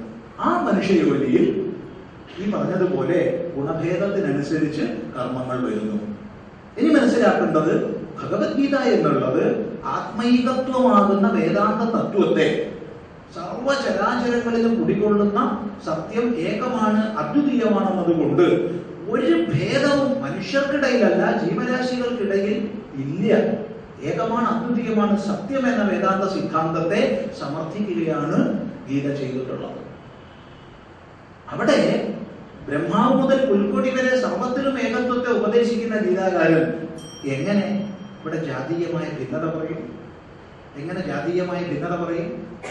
എന്നിരിക്കെ അതിന്റെതായ സമ്പ്രദായ ശുദ്ധിയോടുകൂടി ഗീതയിലേക്ക് പ്രവേശിക്കാതെ ഇത് അങ്ങനെയാണ് അങ്ങനെയാണ് അങ്ങനെയാണെന്ന് പറയുന്നതിന് അർത്ഥമില്ല. അത് സ്വയം പറയാം. ഇങ്ങനെയൊക്കെയാണ് ഉണ്ടായത്. ഭാരതത്തിന്റെ ചരിത്രത്തിൽ ഇങ്ങനെ കറുത്ത ഏടുകൾ ഉണ്ടായിട്ടുണ്ട്. സത്യം സത്യമാണ്. വേദത്തെയും കയ്യിൽ പിടിച്ച് നടക്കുന്നവര് വേദത്തെ ഉൾക്കൊള്ളാതെ ഇങ്ങനെ ഹീനതകളെ ഉണ്ടാക്കിയിട്ടുണ്ട്. തീർത്തും ശരിയാണ്. നമ്മുടെ കർത്തവ്യം ആ ഹീനതകളെ ഇന്നും നമ്മുടെ സമൂഹത്തിൽ വർദ്ധിപ്പിക്കുന്ന രീതിയിലല്ല വേണ്ടത്. മറിച്ച് അത് ഒരു കാലഘട്ടത്തിൽ ശാസ്ത്രബോധത്തിന്റെ അഭാവം കൊണ്ട് വന്ന ദുഷിപ്പുകളായിരുന്നുവെന്നും ശാസ്ത്രസാരം ഉൾക്കൊണ്ട് നമ്മളെല്ലാം ഏകമാണ് അദ്വിതീയമാണെന്ന ആ ഏകത്വത്തിലേക്കും സ്നേഹത്തിലേക്കും ഉയരുകയാണ് വേണ്ടത്.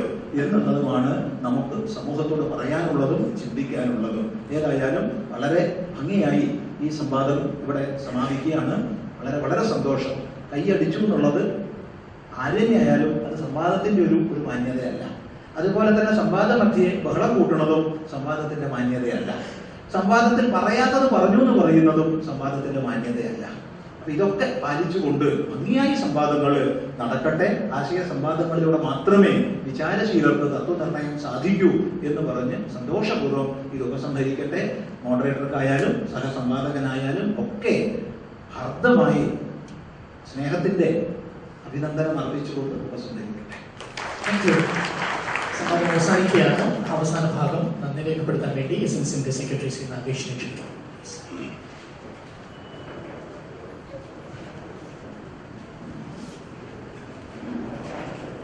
ഔദ്യോഗികപരമായി നന്ദി രേഖപ്പെടുന്നത് മാത്രമാണ് ഈ ടൈംസ് ഓഫ് ഇന്ത്യയും എസെൻസുമായി സഹകരിച്ചുകൊണ്ട് ഒരു സംവാദ പരമ്പരയാണ് നടന്നത്. അതിന്റെ മൂന്നാം ദിവസമായി. ഇന്നലെ നടന്ന ഇന്നലെ നടക്കേണ്ട സംവാദം നടന്നിട്ടില്ല.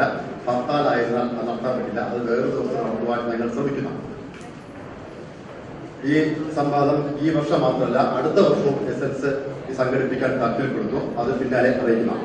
ഈ സംവാദത്തിൽ ഇന്നത്തെ സംവാദത്തിൽ ഇതിന്റെ മോഡറേറ്റിരിക്കുന്ന ഡോക്ടർ അരുണിനെ ആദ്യമായി നന്ദി ഔദ്യോഗികമായി രേഖപ്പെടുത്തുന്നു.